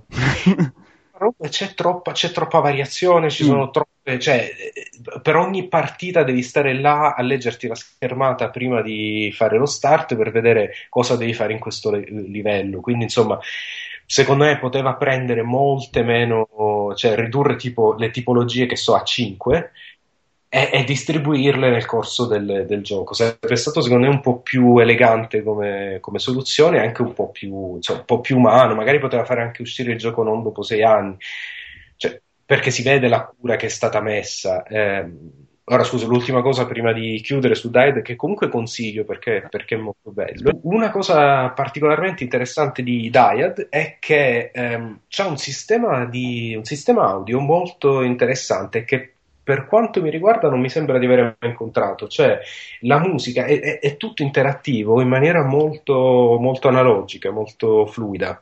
Cioè, qualsiasi elemento, qualsiasi cosa fai nel gioco c'è un suo suono. Mm-hmm. A volte questo viene usato anche per fini di gameplay, ma il punto è che la musica stessa è creata all'interno del gioco, cioè non è semplicemente il fatto che c'hai l'effetto sonoro a tempo, che c'è, che so, i nemici che sono sincronizzati, è proprio tutto, eh, tutto l'impianto audio è legato al gameplay in maniere spesso molto diverse, ma, non, ma come dicevo non, solo, non, sono solo gli effetti sonori, è anche la musica stessa, quindi è un sistema completamente dinamico che sarà stata una roba mostruosa da, da fare ehm, e che ha dei momenti che sono davvero tipo, cioè, una roba tipo mi prendo i funghi, vado nel bosco, a suonare il trombone, cioè ci sono queste, queste, no, questi momenti veramente strani. Lisergici. Di, di, totale, di totale follia e c'ha un livello finale che è... Un, cioè, fate come me, giocatelo all'una e mezza, morti di fome. Vedete questa roba lì e non vi rendete conto se siete ancora svegli o no. Quindi, cioè.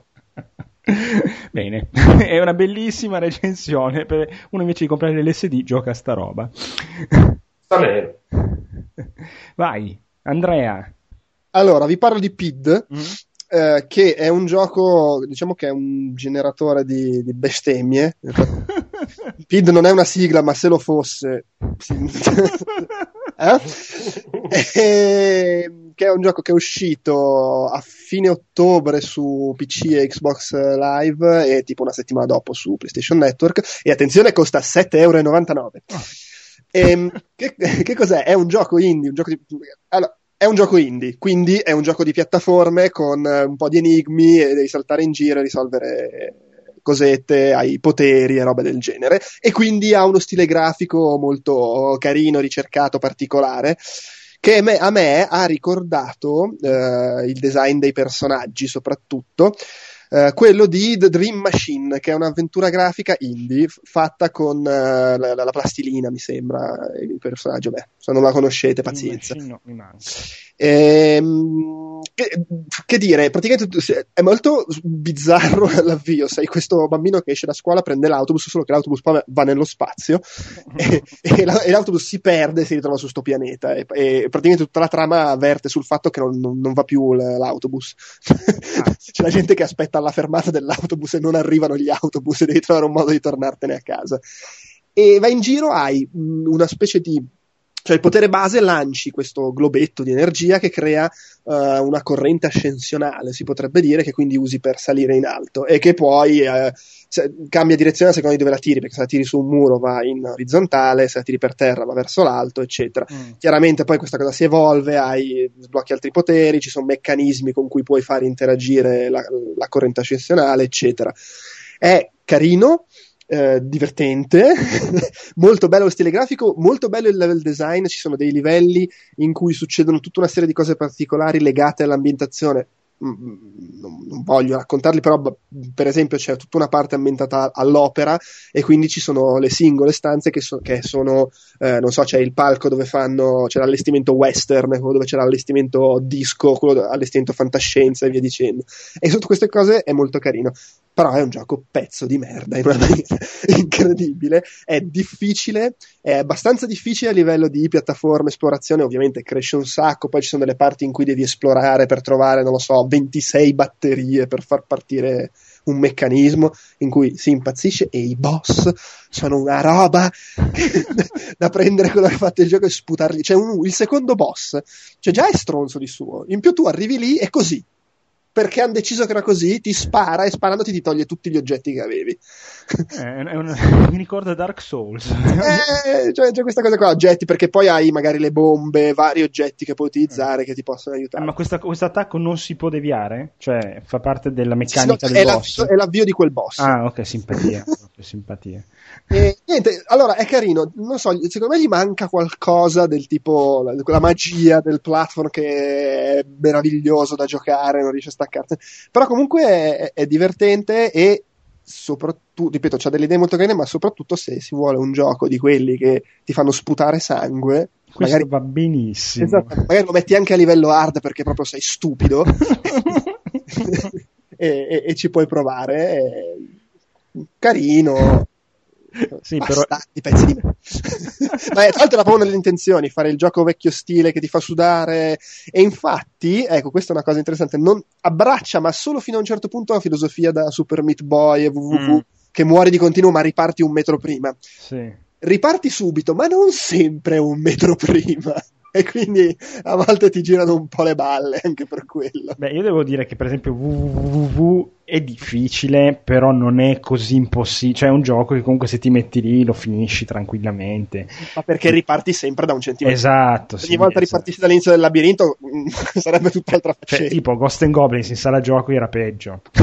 ah, ecco, tra l'altro, visto che mi citi Ghost and Goblins, ha anche PID questa cosa carinissima di Ghost and Goblins che spesso si creano situazioni in cui ti arrivano le robe in testa all'improvviso, ecco. oppure salti e non sai cosa c'è sotto, cosa del... che è, è, diverso da Ghost and Goblins, nel senso che in Ghost and Goblins era anche guidata la progressione. Sì, tu basta, che... lo facevi tre volte e poi ti devi ricordare il pattern. Esatto, e... il, il, problema in PID è che spesso il, il, livello ha dello scrolling verticale che cambia, mm. cioè tu vai su o giù a seconda di su quale piattaforma salti e poi sotto c'è l'inferno. Però vabbè. Bene, e io invece faccio una combo di giochi di guida. Allora, il primo, vabbè, Need for Speed Most Wanted, eh, lo trovo bellissimo, Criterion all'ennesima potenza, grafica eccezionale, macchine finalmente licenziate, cioè con licenza ufficiale. Eh, al posto di Burnout Paradise che non, erano ancora tutte quelle made in Criterion, cioè tutte farlocche Qua invece super bolidi, Porsche, Lamborghini, eh, Aston Martin, Mercedes, eh, un sonoro impressionante delle macchine, dei motori quando scali marcia che c'è la fiammata boom, del motore, una roba pazzesca. Secondo me un giocone, proprio un giocone. Ma volevo parlare meglio di F1 Race Stars, che è praticamente il Mario Kart di Codemaster, basato su licenza eh, della Formula 1. Allora, eh, il gioco è molto molto carino, ci sono tutti i 22 piloti della Formula 1 con i faccioni super deformed, con le macchinine piccoline, che sono le Formula 1 però fatte go-kart. E, e, secondo me anche le piste sono molto molto belle. L'unico difetto che ha questo gioco, allora, secondo me, prima di tutto, è il miglior clone di Mario Kart che c'è su piattaforma non Nintendo, oggi come oggi. L'unico difetto grosso è che è anonimo, estremamente anonimo, nelle armi, nelle musiche, addirittura cioè, quando passi sotto il traguardo per iniziare il terzo giro, perché veramente sono tre giri, c'è un jingle, cioè che se io fossi Nintendo sentirei quel jingle e mi preoccuperei, quindi per per, per, il plagio perché è veramente uguale.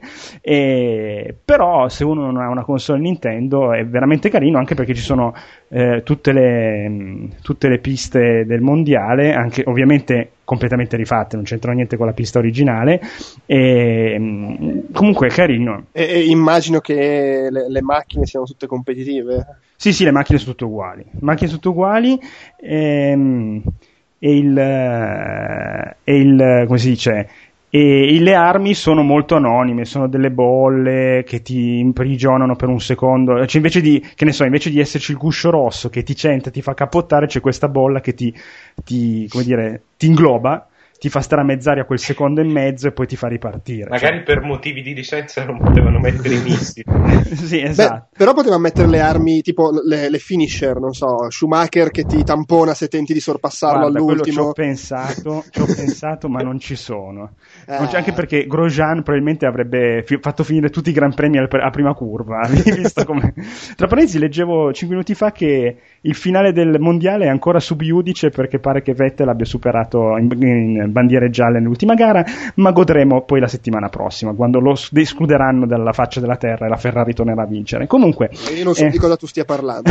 Neanche io, eh, però no, comunque figo. questo Formula 1 Race Stars è molto carino. Eh, se uno non ha appunto una console Nintendo, se no si compra Mario Kart, ecco. Ah. Eh, Ferruccio, senti, io vedo che tu eh, hai The Walking Dead come, come gioco. Sì. Giusto. Visto che ne abbiamo, cioè, ce ne sono stati vari. Volevo chiederti una cosa su The Walking Dead, visto che io devo ancora iniziarlo dal primo episodio e devo farmi tutta una cosa lunghissima. Ok. Eh, perché uno dovrebbe giocare The Walking Dead oggi come oggi? Perché? che domanda No, cos'è che. Cioè, uno che. Allora No, perché è il, eh, a mio parere la migliore applicazione di quello che aveva provato a fare eh, riuscendoci parzialmente uh, Heavy Rain.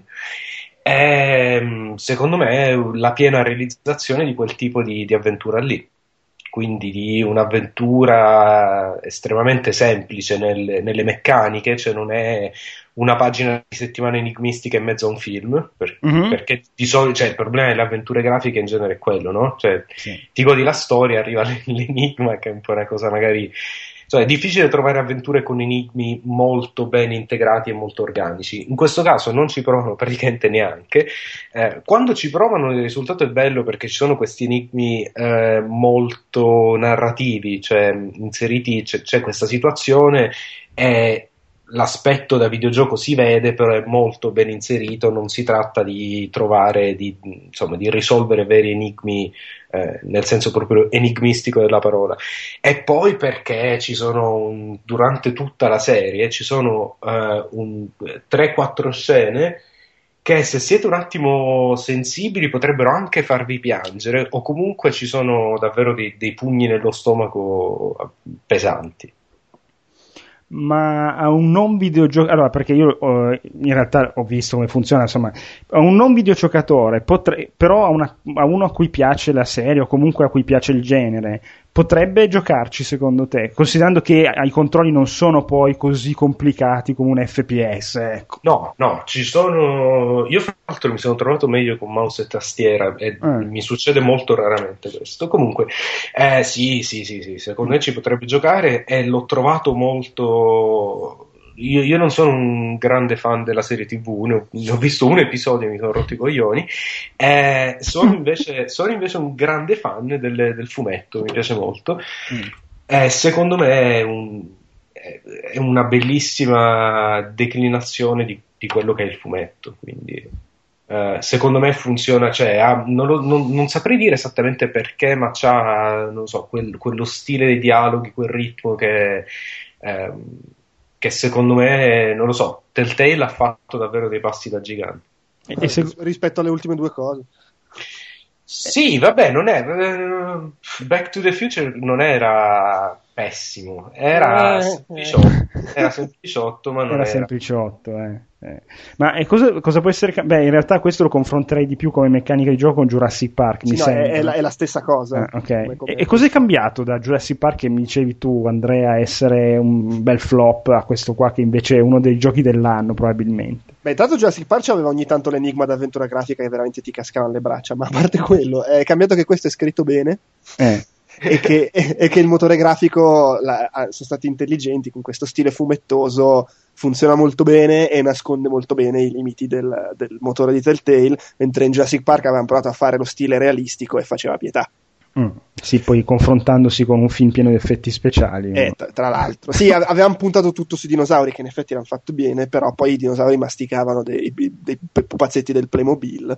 E, e, non, e non funzionava benissimo. Ma tra l'altro, Ferruccio ha fatto il paragone con Heavy Rain. Secondo me, questo rispetto a Heavy Rain è magari meno ambizioso a livello di struttura, nel senso che non ci prova nemmeno a darti tutte quelle scelte, ma proprio per questo funziona, se vogliamo, meglio perché dovendo non dovendo prevedere quella quantità di variabili, riesce ad essere una storia magari più lineare, però scritta bene, solida, senza mille divagazioni, delle quali 9 su 10 non hanno senso. Mm-hmm. Sì, sì. Ma guarda, secondo me, secondo me, in realtà il problema non è neanche tanto quello, il problema è che secondo me in Heavy Rain le scene, cioè dal punto di vista proprio della singola scena, ehm, quelle che erano davvero commoventi o interessanti o comunque che, che, avessero una carica drammatica forte non erano tantissime, mentre invece qui ce n'è molte di più e questo non dipende da come si, connettono fra di loro, ma proprio la, la singola scena. Eh, però eh. Nel, nel, creare tante variabili, secondo me forzi un... Cioè, in Heavy Rain c'erano tante cose che mi sembravano un po' forzate e, e penso sia figlio del fatto che devi dare tante eh, possibilità, sì. oltre al fatto che magari stai facendo un gioco che vuole essere più lungo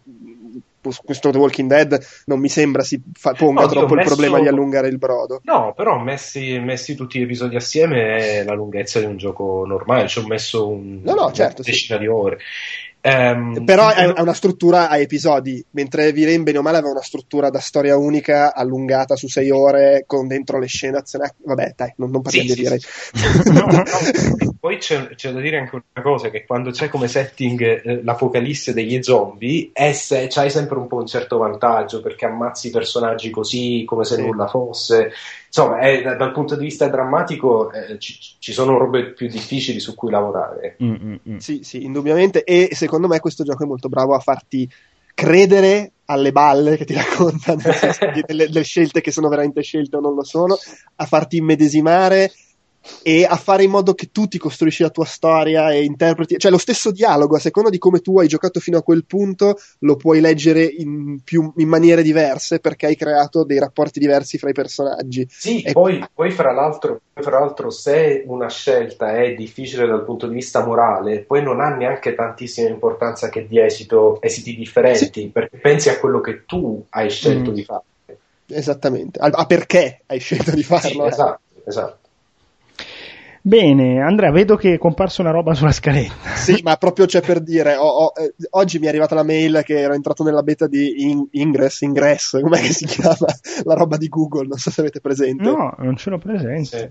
È un'applicazione che hanno lanciato boh, un paio di settimane fa, credo la settimana scorsa, che era questo gioco segreto su cui stavano lavorando, è una di quelle cose in realtà aumentata basate sulla ah. posizione del mondo, che praticamente ci sono questi portali che si aprono, entra la materia oscura dall'altra dimensione e tu devi andare in giro nei, nei posti importanti per raccogliere roba, è tutto collegato in multiplayer.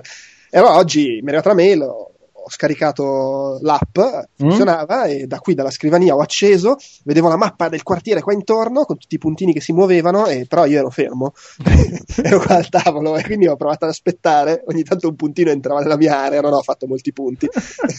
Magari ne parliamo la prossima volta. Poi, mi sembra un'ottima idea. Potevi andare in un bunker antiatomico, già che c'è. Allora, ehm, io invece l'ho appena iniziato Halo 4 eh, allora, il primo impatto è bello, veramente bello. Ultimamente mi ero un po' disamorato di Halo, sinceramente, perché Rich pff, mi era piaciuto, ma non tantissimo. Ero un fan del primo. E invece questo Halo 4 è una bella ventata di fresco sul franchise, secondo me. Eh, graficamente è veramente bello, veramente bello. C'ha degli scorci che su 360, sinceramente, non mi ricordo di aver mai visto.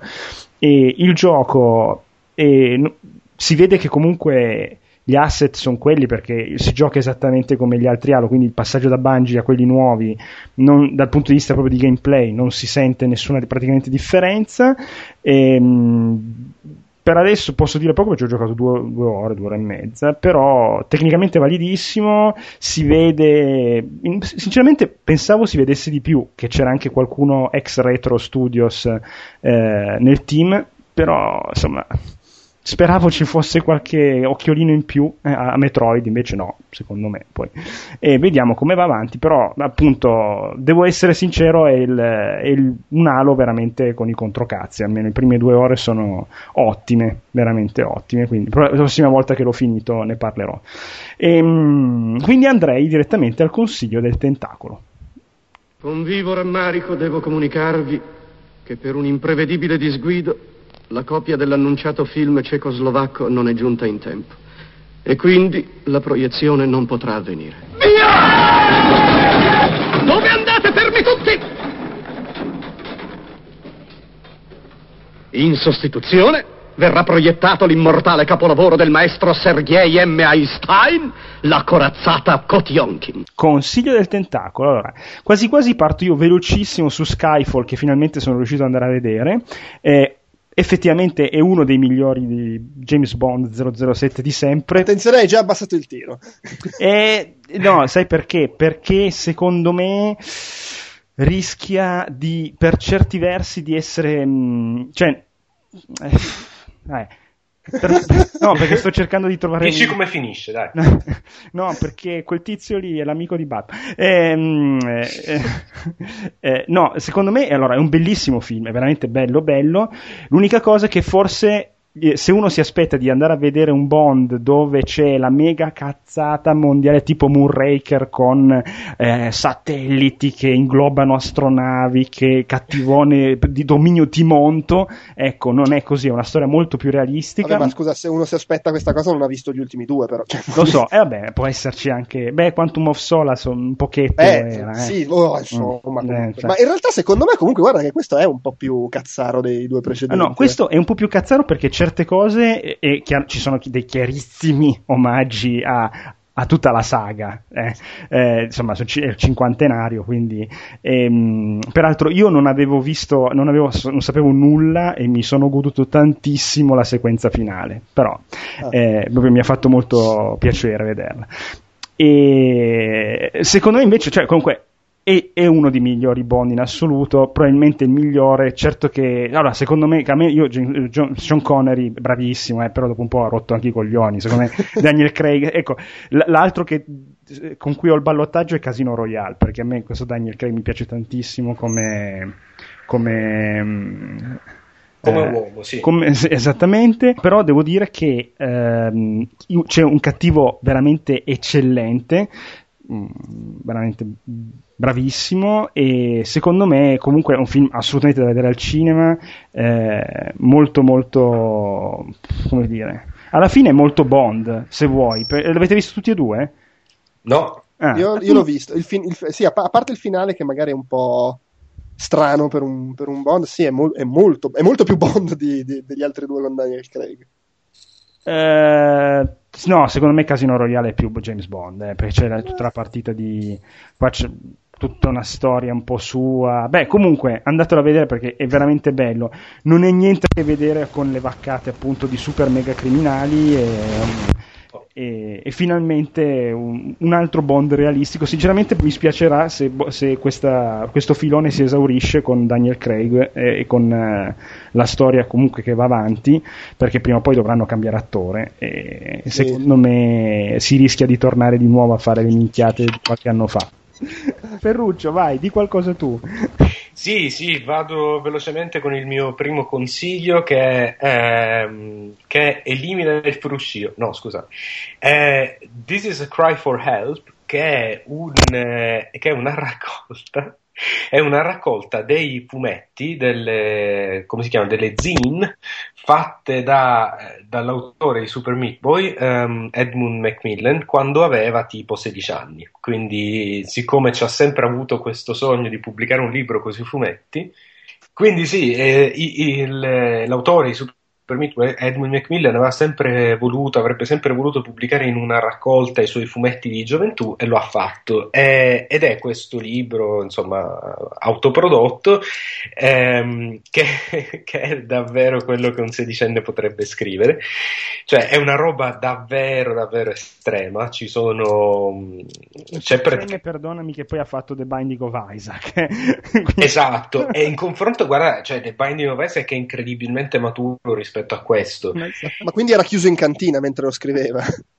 No, ma guarda, ma eh, sì, emergono parti della... cioè poi vabbè, insomma, è, è, è, tipo, sai, quando uno ha 16 anni e fa la cosa tipo di, eh, non lo so, tipo di disegnare la cosa più oscena che possa pensare, no? quel tipo di roba lì.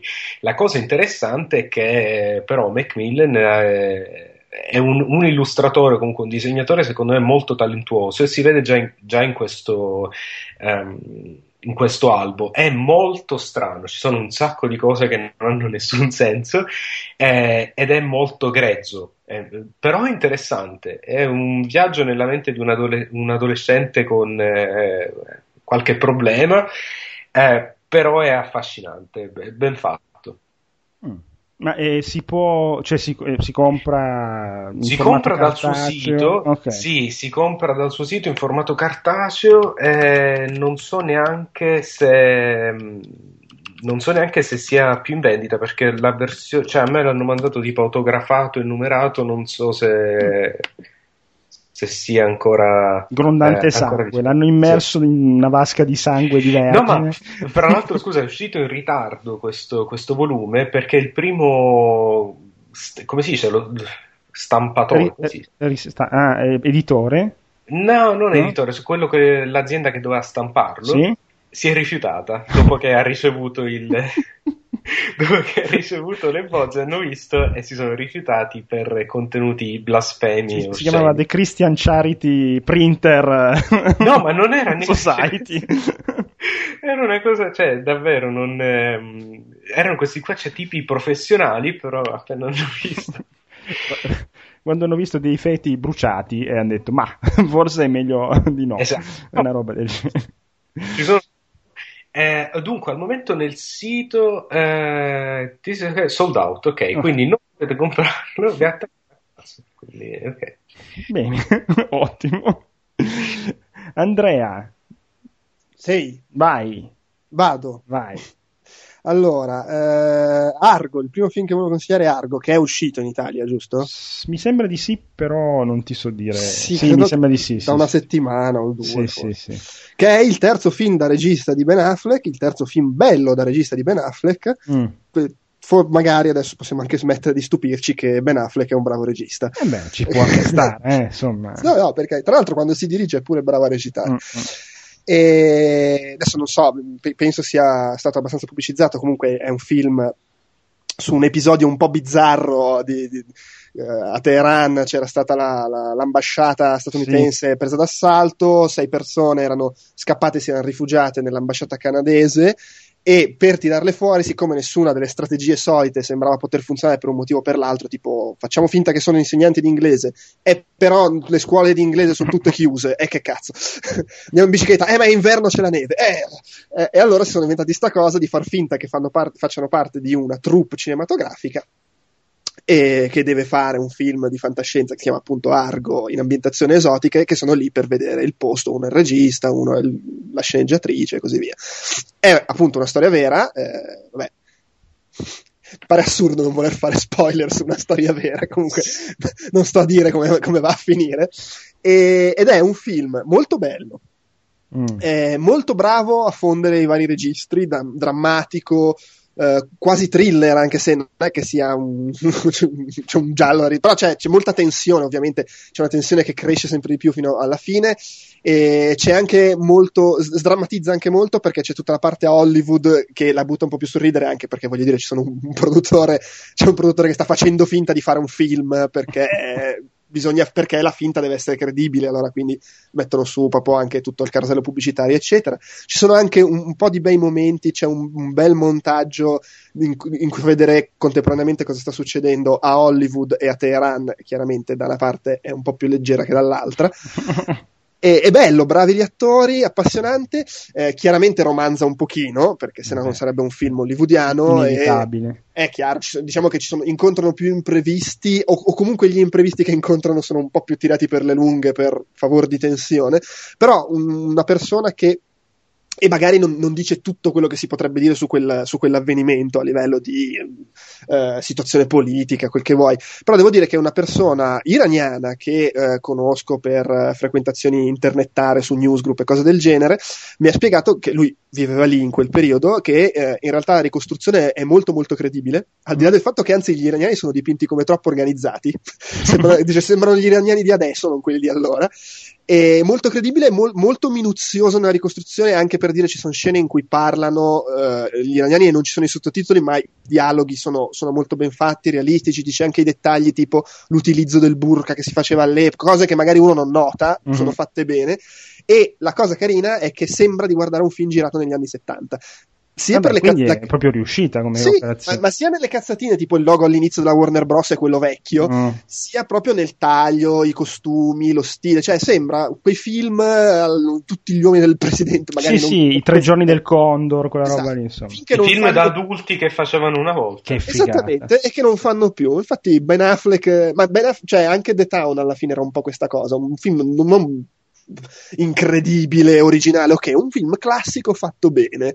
Mm. Eh, stima, perché alla fine non è neanche facile fare la cosa semplice, ma fatta come Dio comanda.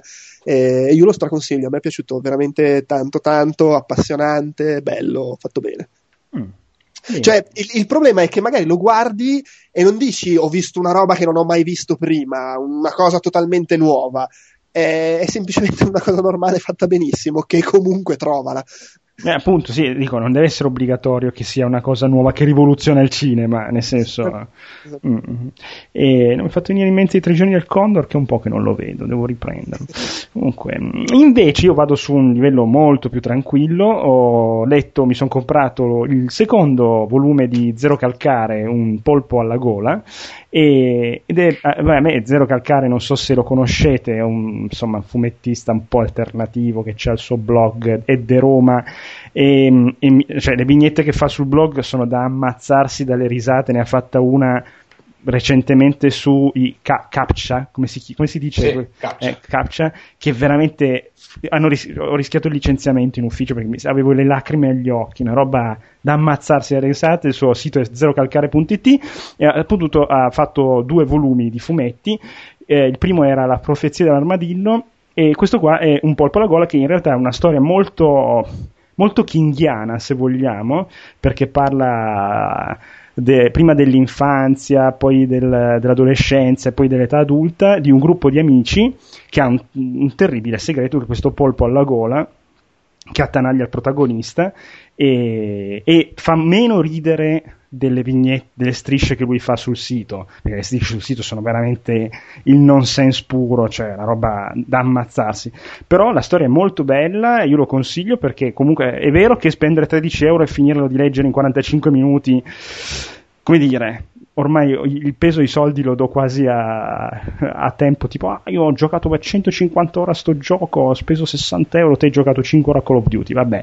Eh, però secondo me mi vale perché è proprio bello, eh. questo ragazzo è bravo, riesce sempre ad azzeccare, poi vabbè, lui racconta appunto questa adolescenza fatta di tutte le cose che piacciono a me, quindi Star Wars, i cartoni animati, e Blanc, cioè lui per esempio quando raffigura una, un, un, estraneo, cioè un, un, suo amico o delle persone, lui per esempio dà uh, lezioni di italiano, di matematica, no, un ragazz- francese credo. Di francese a un ragazzino e lo uh, rappresenta come Blanca.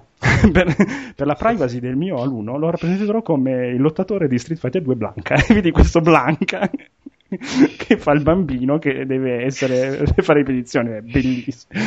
E invece il libro è molto più serioso, anche se comunque sempre su un tono scherzoso ed è molto molto bello, una bella storia nera se vogliamo, carina, veramente carina. E, um, chi tocca, chi tocca? Ferruccio, vai. Sì.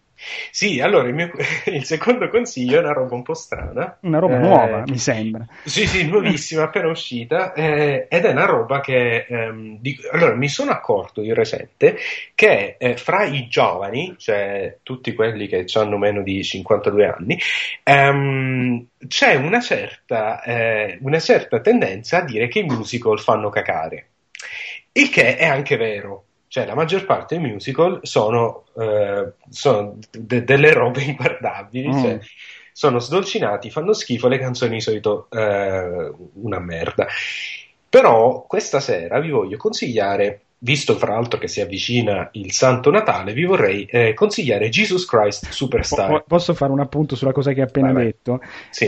Però sarebbe più meglio vederlo a Pasqua. Sarebbe, sarebbe, un po', è più pasquale, visto che tratta la passione di Gesù, quindi se volete vedere un uomo morire, che è quello che eh, tutti vogliamo fare a Natale, insomma. No, vabbè, Jesus Christ Superstar, che era questo musical degli anni 70, uno dei uno dei primi ad essere proprio rock operas, no? Mm. quindi con, con, eh, con, un impianto assolutamente rock, eh, con influenze fortemente dal rock degli anni 70.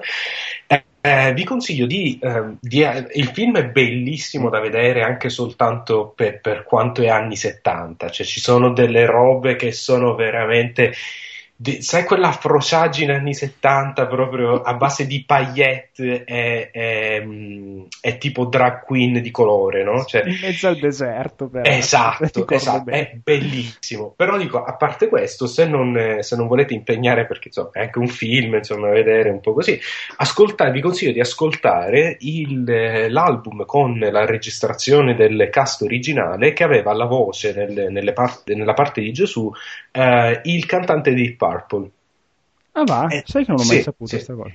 Eh sì, e, e, c'è poi una versione, un'altra versione del 96, perché non è che ascolto solo una versione di questo disco, io ho ascoltato anche la versione in svedese, comunque. No. Eh, una versione del 1996 con eh, Alice, Alice Cooper che fa eh, Erode. Ma dai. Bellissimo anche questo. Quindi vi consiglio di, di, ascoltarlo, è un disco splendido, uno dei dischi migliori degli anni 70 a mio parere. Eh, naturalmente è un concept album, quindi c'è la storia che ripercorre eh, la, la, l'ultima parte della vita di Cristo poi vabbè, riletta appunto in eh, anche questo figlio degli anni 70, quindi è un po' una roba, cioè più una visione politica di questa storia che, eh, che altro. Cioè, Gesù in Jesus Christ Superstar non è il figlio di Dio, è un, eh, insomma, un, una specie di rockstar appunto del tempo che va in giro e che però non è tanto sicuro del, del suo ruolo. Insomma, è, è un, un disco bellissimo, ascoltatelo. Le musiche sono splendide. Concordo, concordo. E adesso finalmente voglio sapere cos'è quello che hai visto, Andrea, perché Guarda, dal trailer non ci capisco, oh, non ci capisco un cazzo. Oh, perché oh Gesù? Lei, lei, perché, no, perché ne ho sentito parlare abbastanza per sapere che tipo... Prova a spiegare la trama, dai. Allora, eh, Cloud Atlas senza è... raccontarla tutta no, come no, no, fa certa gente.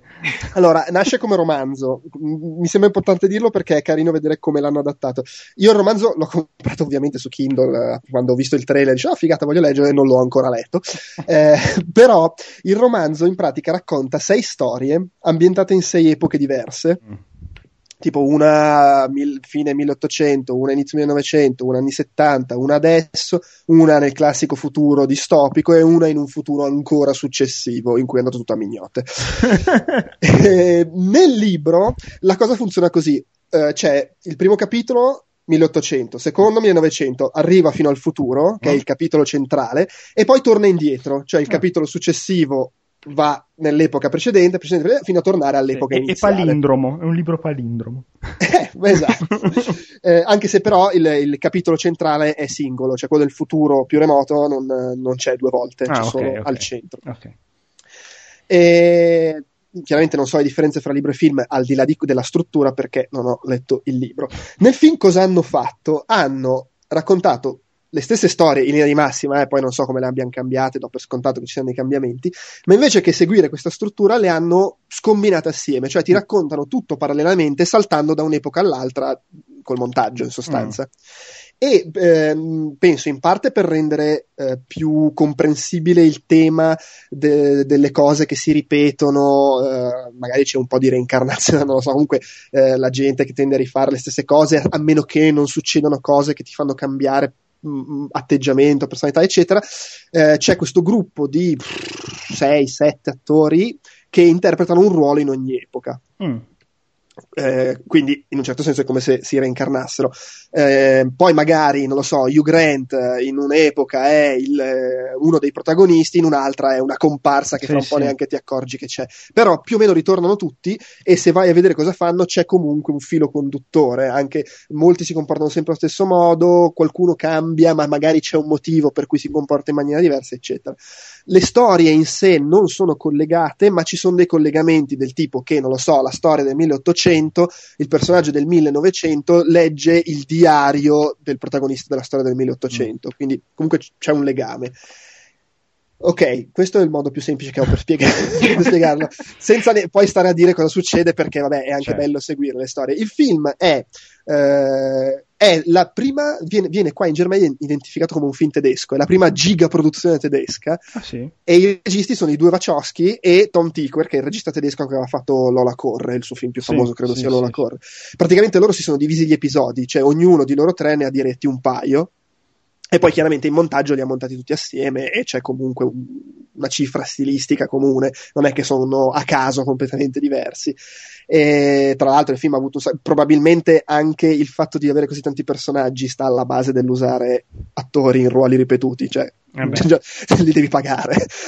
Anche perché sono tutti attori abbastanza di, primo, di prima punta. Esattamente, sono... sì. Eh, Tom Hanks eh, eh. In, in, prima linea. Ma c'è anche quello che fa Q in Skyfall. Esattamente, ah, okay. sì. Tra l'altro è, uno, è, è, il protagonista in una delle storie, mentre nelle altre è sempre un personaggio di contorno, in una delle storie è il protagonista. Mm, mm. Ho visto il trailer. Eh, che dire, eh, allora, mm, non, non, racconto neanche comincio a raccontare di cosa parlano le storie perché è un casino. Eh, mm, avevo il timore che fosse difficile da seguire, vedo che c'è chi dice che è difficile da seguire. Io in realtà non ho avuto particolari problemi, secondo me è raccontato molto bene nel passare da una storia all'altra eh, e a me è piaciuto molto, cioè il film dura due ore e tre quarti. Madonna. Eh, mi è volato via come una piuma, eh, mm. anche chi era con me concorda, e ho passato quasi due ore a bocca aperta, cioè tipo mm. affascinato da, sia dalle cose che si vedevano in alcuni casi, sia in generale dal modo in cui ho organizzato tutto, ma, ma bocca aperta nel senso che proprio mi si seccava la bocca. e nel finale secondo me cala un po', ma è anche fisiologico, nel senso che deve tirare le fila di 50.000 cose e mm. è ovvio che si perde un po' di, di, di trasporto, però tutto sommato secondo me uh, riesce a farlo con discreta grazia. A me è piaciuto tantissimo, è un film che dice anche delle belle cose, magari non originalissime, perché non è che ci siano queste massime di vita profonde mai mm. sentite prima, però dice comunque due o tre cose molto carine, anche il modo in cui poi riesce a dirtele nell'arco di tutte le storie. Secondo me è proprio un bel film, bello, potente dal, visivamente. E, eh, interessante anche per come sono riusciti a fare fluire bene tutta questa struttura incasinata. Eh, una critica che leggo in giro è che non tutte le storie sono belle allo stesso modo, e effettivamente può essere vero, Vabbè, però in quello... questo secondo me guadagna molto dal fatto che te le racconta tutte assieme e quindi mm. passando da una cosa all'altra alla fine tende a funzionare un po' tutto. Non hai, non hai l'episodio noioso, magari esatto. un film a tre episodi. Cioè, cioè non è che passi tre, mezz'ora a seguire una roba di esatto, cui non te ne esatto, frega niente. Esatto, esatto. Da, comunque... quello... Sì, no, vai, scusa. No, scusa, no, è comunque, nel senso, è vero che ci sono episodi magari più riusciti di altri, però secondo me nessuno degli episodi è brutto, per mhm. capirci. Uh-huh. Eh, no, dicevo, da quello che ho sentito dire in giro non, eh, non sta facendo molti soldi. Eh, e questa è una cosa che a prescindere dal film io non, non l'ho visto e essendo due ore e tre quarti non, lo potrò vedere probabilmente quando i miei figli avranno ognuno 12 anni. Eh, però eh, è un peccato che questo, insomma, una produzione indipendente, perché alla fine, vabbè, un, il primo colossal indipendente, dicono, l'hanno chiamato, eh, che non riesca insomma, a, a, fare il successo, anche pur, cioè, pur essendo originale, più originale di tante, tante merde prodotte dai, eh, insomma, dai soliti due o tre. Beh, forse, forse proprio perché è talmente ambizioso che Sai, cioè io per esempio ho visto il trailer eh, con l'audio chiuso perché lo stavo guardando sul computer senza cuffie e non ci ho capito, cioè è ovvio che non ci capisci una mazza perché... Sì, tra l'altro nel trailer cercano anche di vendertelo perché eh, il film dei Wachowski puntano molto sulle immagini dell'episodio ambientato nel futuro. Esatto, molto, molto belle tra parentesi. Ehm, sì, eh... però è un film secondo me molto, di uno di quelli che dici... Mm, ma magari non lo capisco, ma magari una palla, ma magari eh, allora non vai a vederlo. Ma può anche essere che uno, che uno, lo trovi barboso, eh. secondo me è meno difficile, tra virgolette, di come può sembrare nel momento in cui ti dicono che cos'è, cioè storie che si intrecciano avanti e indietro. Eh però sicuramente è un film un, un, po' più impegnativo rispetto a Transformers 3. Vabbè, vabbè anche la mia sedia che ho davanti è un po' più impegnativa rispetto a Transformers 3. Comunque non ci sono scene di kung fu o in slow, in slow motion qua. Mm, eh, no, sì, a un certo punto c'è un eh. rallenti, però no, non, non c'è dello slow. Eh, e, e, nell'episodio del futuro c'è un po' di gente che salta e spara, però vabbè. Vabbè, so, vabbè un pochino ci devono mettere qualcosa. E, ehm, invece, no, ecco, mi ha fatto solo venire in mente una cosa su Skyfall, che anche Skyfall dura abbastanza, dura due ore e un quarto mi sembra, e però anche quello va liscio, liscio, veloce, veloce, anzi addirittura in certi punti pure troppo veloce, nel senso che alla fine quando lo finisce dici mm, però cacchio mi sarebbe piaciuto che quella parte avessero spiegata di più quell'altra parte fosse durata di più quindi però va via proprio eh invece volevo dire che chiudo con i consigli del tentacolo con l'ultimo nuovissimo disco dei Soundgarden che è uscito ormai 15 giorni fa che si chiama King Animal ed è bellissimo e finalmente un disco dei Soundgarden come Dio comanda sono passati 16 anni dall'ultimo e, e, e veramente come tornare 16 anni fa, fantastico. Cioè. Io li ho visti quest'estate a, a, Milano e sono sempre un enorme. Quanta anzianità, quanta anzianità in sì. questo podcast. Sì, però dai, Soundgarden. Peraltro il batterista finalmente ritorna a suonare la batteria in maniera decente, non come i, con, quando suona con i Pearl che fa quattro quarti, tun tun tan tun tun tun tan, almeno qua. Insomma, deve fare tutti i controtempi. C'è polemica. No, ma a me piacciono i Pearl Jam, però un batterista così nei Pearl Jam è sprecato. Fategli suonare i controtempi, i sette ottavi, quello che è, che almeno si diverte un po'. Posso lasciarvi, scusate, posso lasciarvi con una riflessione che vi farà sentire vecchi e tristi? Allora, non, c'è bisogno, non, c'è bisogno, della tua riflessione. Esatto. eh, se ci pensate, c'è tanta differenza fra adesso e gli anni 90 di quanta ce n'era fra gli anni 90 e gli anni 70. Pensateci un attimo. Eh, ma io, io, dico le frasi che dicono quelli, cioè quando io ascoltavo, che ne so, i Metallica, quelli che mi dicevano, eh no, ma io ascoltavo i Led Zeppelin, eh, eh, esatto. eh ma è normale, insomma. Siamo diventati quelli, siamo diventati quelli. Sì, eh, sì io... ma sai perché? Eh, no, vai, vai, vai. Sai perché siamo diventati quelli? Perché quando io ascoltavo quella musica, vivevo certe cose, frequentavo certe persone, avevo uno stile di vita che eh, era quello dell'adolescente. Cioè quello... Allora, io non sono d'accordo. Secondo me, il, secondo me è oggettivo che gli anni 90, dal punto di vista del, del rock e del, anche dell'indice in generale, eh, siano, eh, siano stati il decennio migliore della storia della musica. Lo, cioè, lo me tu puoi campare tutta una vita mm. ascoltando soltanto musica dagli anni 90 e va benissimo così. C'era perfino una scena del rock italiana decente negli anni Ecco, vedi? Quello è vero, quello è vero. Prima C'era che... After Hours, eh, beh, Beh, a me piacevano i Timoria, figurati. Eh, no, però eh, d'altronde uno ti potrebbe dire, e lo so che tu puoi eh, passare una vita ascoltando solo, eh, però tu puoi passare anche una vita ascoltando solo live in Japan dei, di Purple che dura 18 anni, quel cazzo di live. e quindi, eh, però no, concordo con te Ferruccio, per me gli anni 90 sono stati assolutamente i migliori della storia. Ma mica solo per la musica, voglio dire, negli anni 90 ancora non si erano rincoglioniti tutti i registi grandi, mentre, mentre adesso sono andati un po' tutti alle cozze, tranne un paio. Quello è vero eh, ah, vi consiglio Allen, il fumetto di, Re, di, Ortolani, la presa per il culo di Prometheus. Eh, con vi consiglio il blog di Ortolani. ah, il blog di Ortolani, come si chiama già? Leo, ah, poi lo metto, eh, che è bellissimo e tra parentesi, poi eh, se mi ricordo lo linko sulla pagina, lui ha fatto un po'... Come non detto, scusa come non detto, eh, un post sul titolo italiano dell'ultimo Die Hard che uscirà l'anno prossimo, che dal trailer è bellissimo, che il titolo originale è It's a Good Day to Die Hard, e in italiano l'hanno tradotto con È un buongiorno tutto attaccato per morire. E lui fa, ma come è un buongiorno per morire? E come uno si arriva a dire buongiorno e uno muore, e c'è una vignetta di Ratman con il portasfiga che fa crepare tutti. Cioè, quel post lì è bellissimo. E poi eh, speriamo lo cambino, però chiamare un film È un buongiorno per morire tutto attaccato fa un po', un po', un po sfiga, ecco. Tra l'altro in questi giorni dappertutto, anche sul blog di Ortolani, ci sono post su come hanno adattato Bullet to the Head, che è il prossimo film con Sylvester Stallone, che è Jimmy Bobo, il titolo italiano. Madonna. Che credo sia il nome del personaggio. Ma, ma poi il, il, manifesto è bellissimo perché c'è scritto Stallone è Jimmy Bobo, Bullet to the Head, e sopra il mito diventa leggenda. Che cazzo vuol dire il mito diventa leggenda? E con questo momento ilare salutiamo Paolo che tornerà preso nei prossimi episodi, speriamo. E mentre sto soffocando ringrazio eh, Ferruccio che ha avuto la gentilezza di tornare da noi e a parlare anche del suo nuovissimo gioco The Rat Inc. Sì, sì. sì. Scusate, ho sentito il nome del mio gioco, stavo guardando femmine su Facebook. Scusate. con dei bimbi dietro che, con gli occhi sgranati che fanno, guardano quello che fa il proprio papà. Siamo ring... padri, ma non siamo santi. Esatto. Eh, ringrazio Andrea come sempre con una pazienza infinita. Eh, grazie Andrea. Figurati, caro. E niente, un salutone, alla prossima, magari per una puntatina natalizia post uh, VMA, no, come cazzo si chiamano già i Video Game Awards, VGA, ma magari se ce la facciamo. Un saluto. Un saluto. Ciao. Ciao, ciao. ciao. ciao.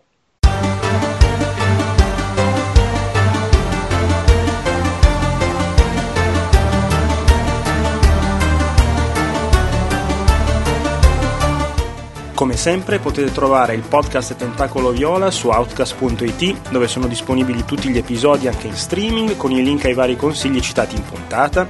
Su iTunes cercando Outcast il Tentacolo Viola o Outcast tutti i podcast audio. Su Twitter all'indirizzo twitter.com slash il tentacolo. Su Facebook ci potete trovare cercando semplicemente il Tentacolo Viola tutto attaccato. La mail come sempre è il tentacoloviola at gmail.com. Non ne abbiamo parlato durante l'episodio, ma vi cito un progetto tutto italiano segnalato dal nostro ascoltatore Pierluigi Lenoci, che si intitola Sui Generis e lo potete trovare cercandolo su Kickstarter o su Steam Greenlight. Comunque metterò il link nella pagina dell'episodio. Eh, peraltro il founding su Kickstarter si è concluso poche ore fa ed ha raggiunto le 150.000 sterline richieste. Come sempre vi ricordo Players, la rivista che parla di un sacco di cose bellissime come videogiochi, libri, cinema, serie tv, musica e tanti altri argomenti che potete trovare eh, ovviamente all'indirizzo www.playersmagazine.it ed è sempre un bel leggere. Eh, credo sia tutto, un salutone, alla prossima, ciao ciao!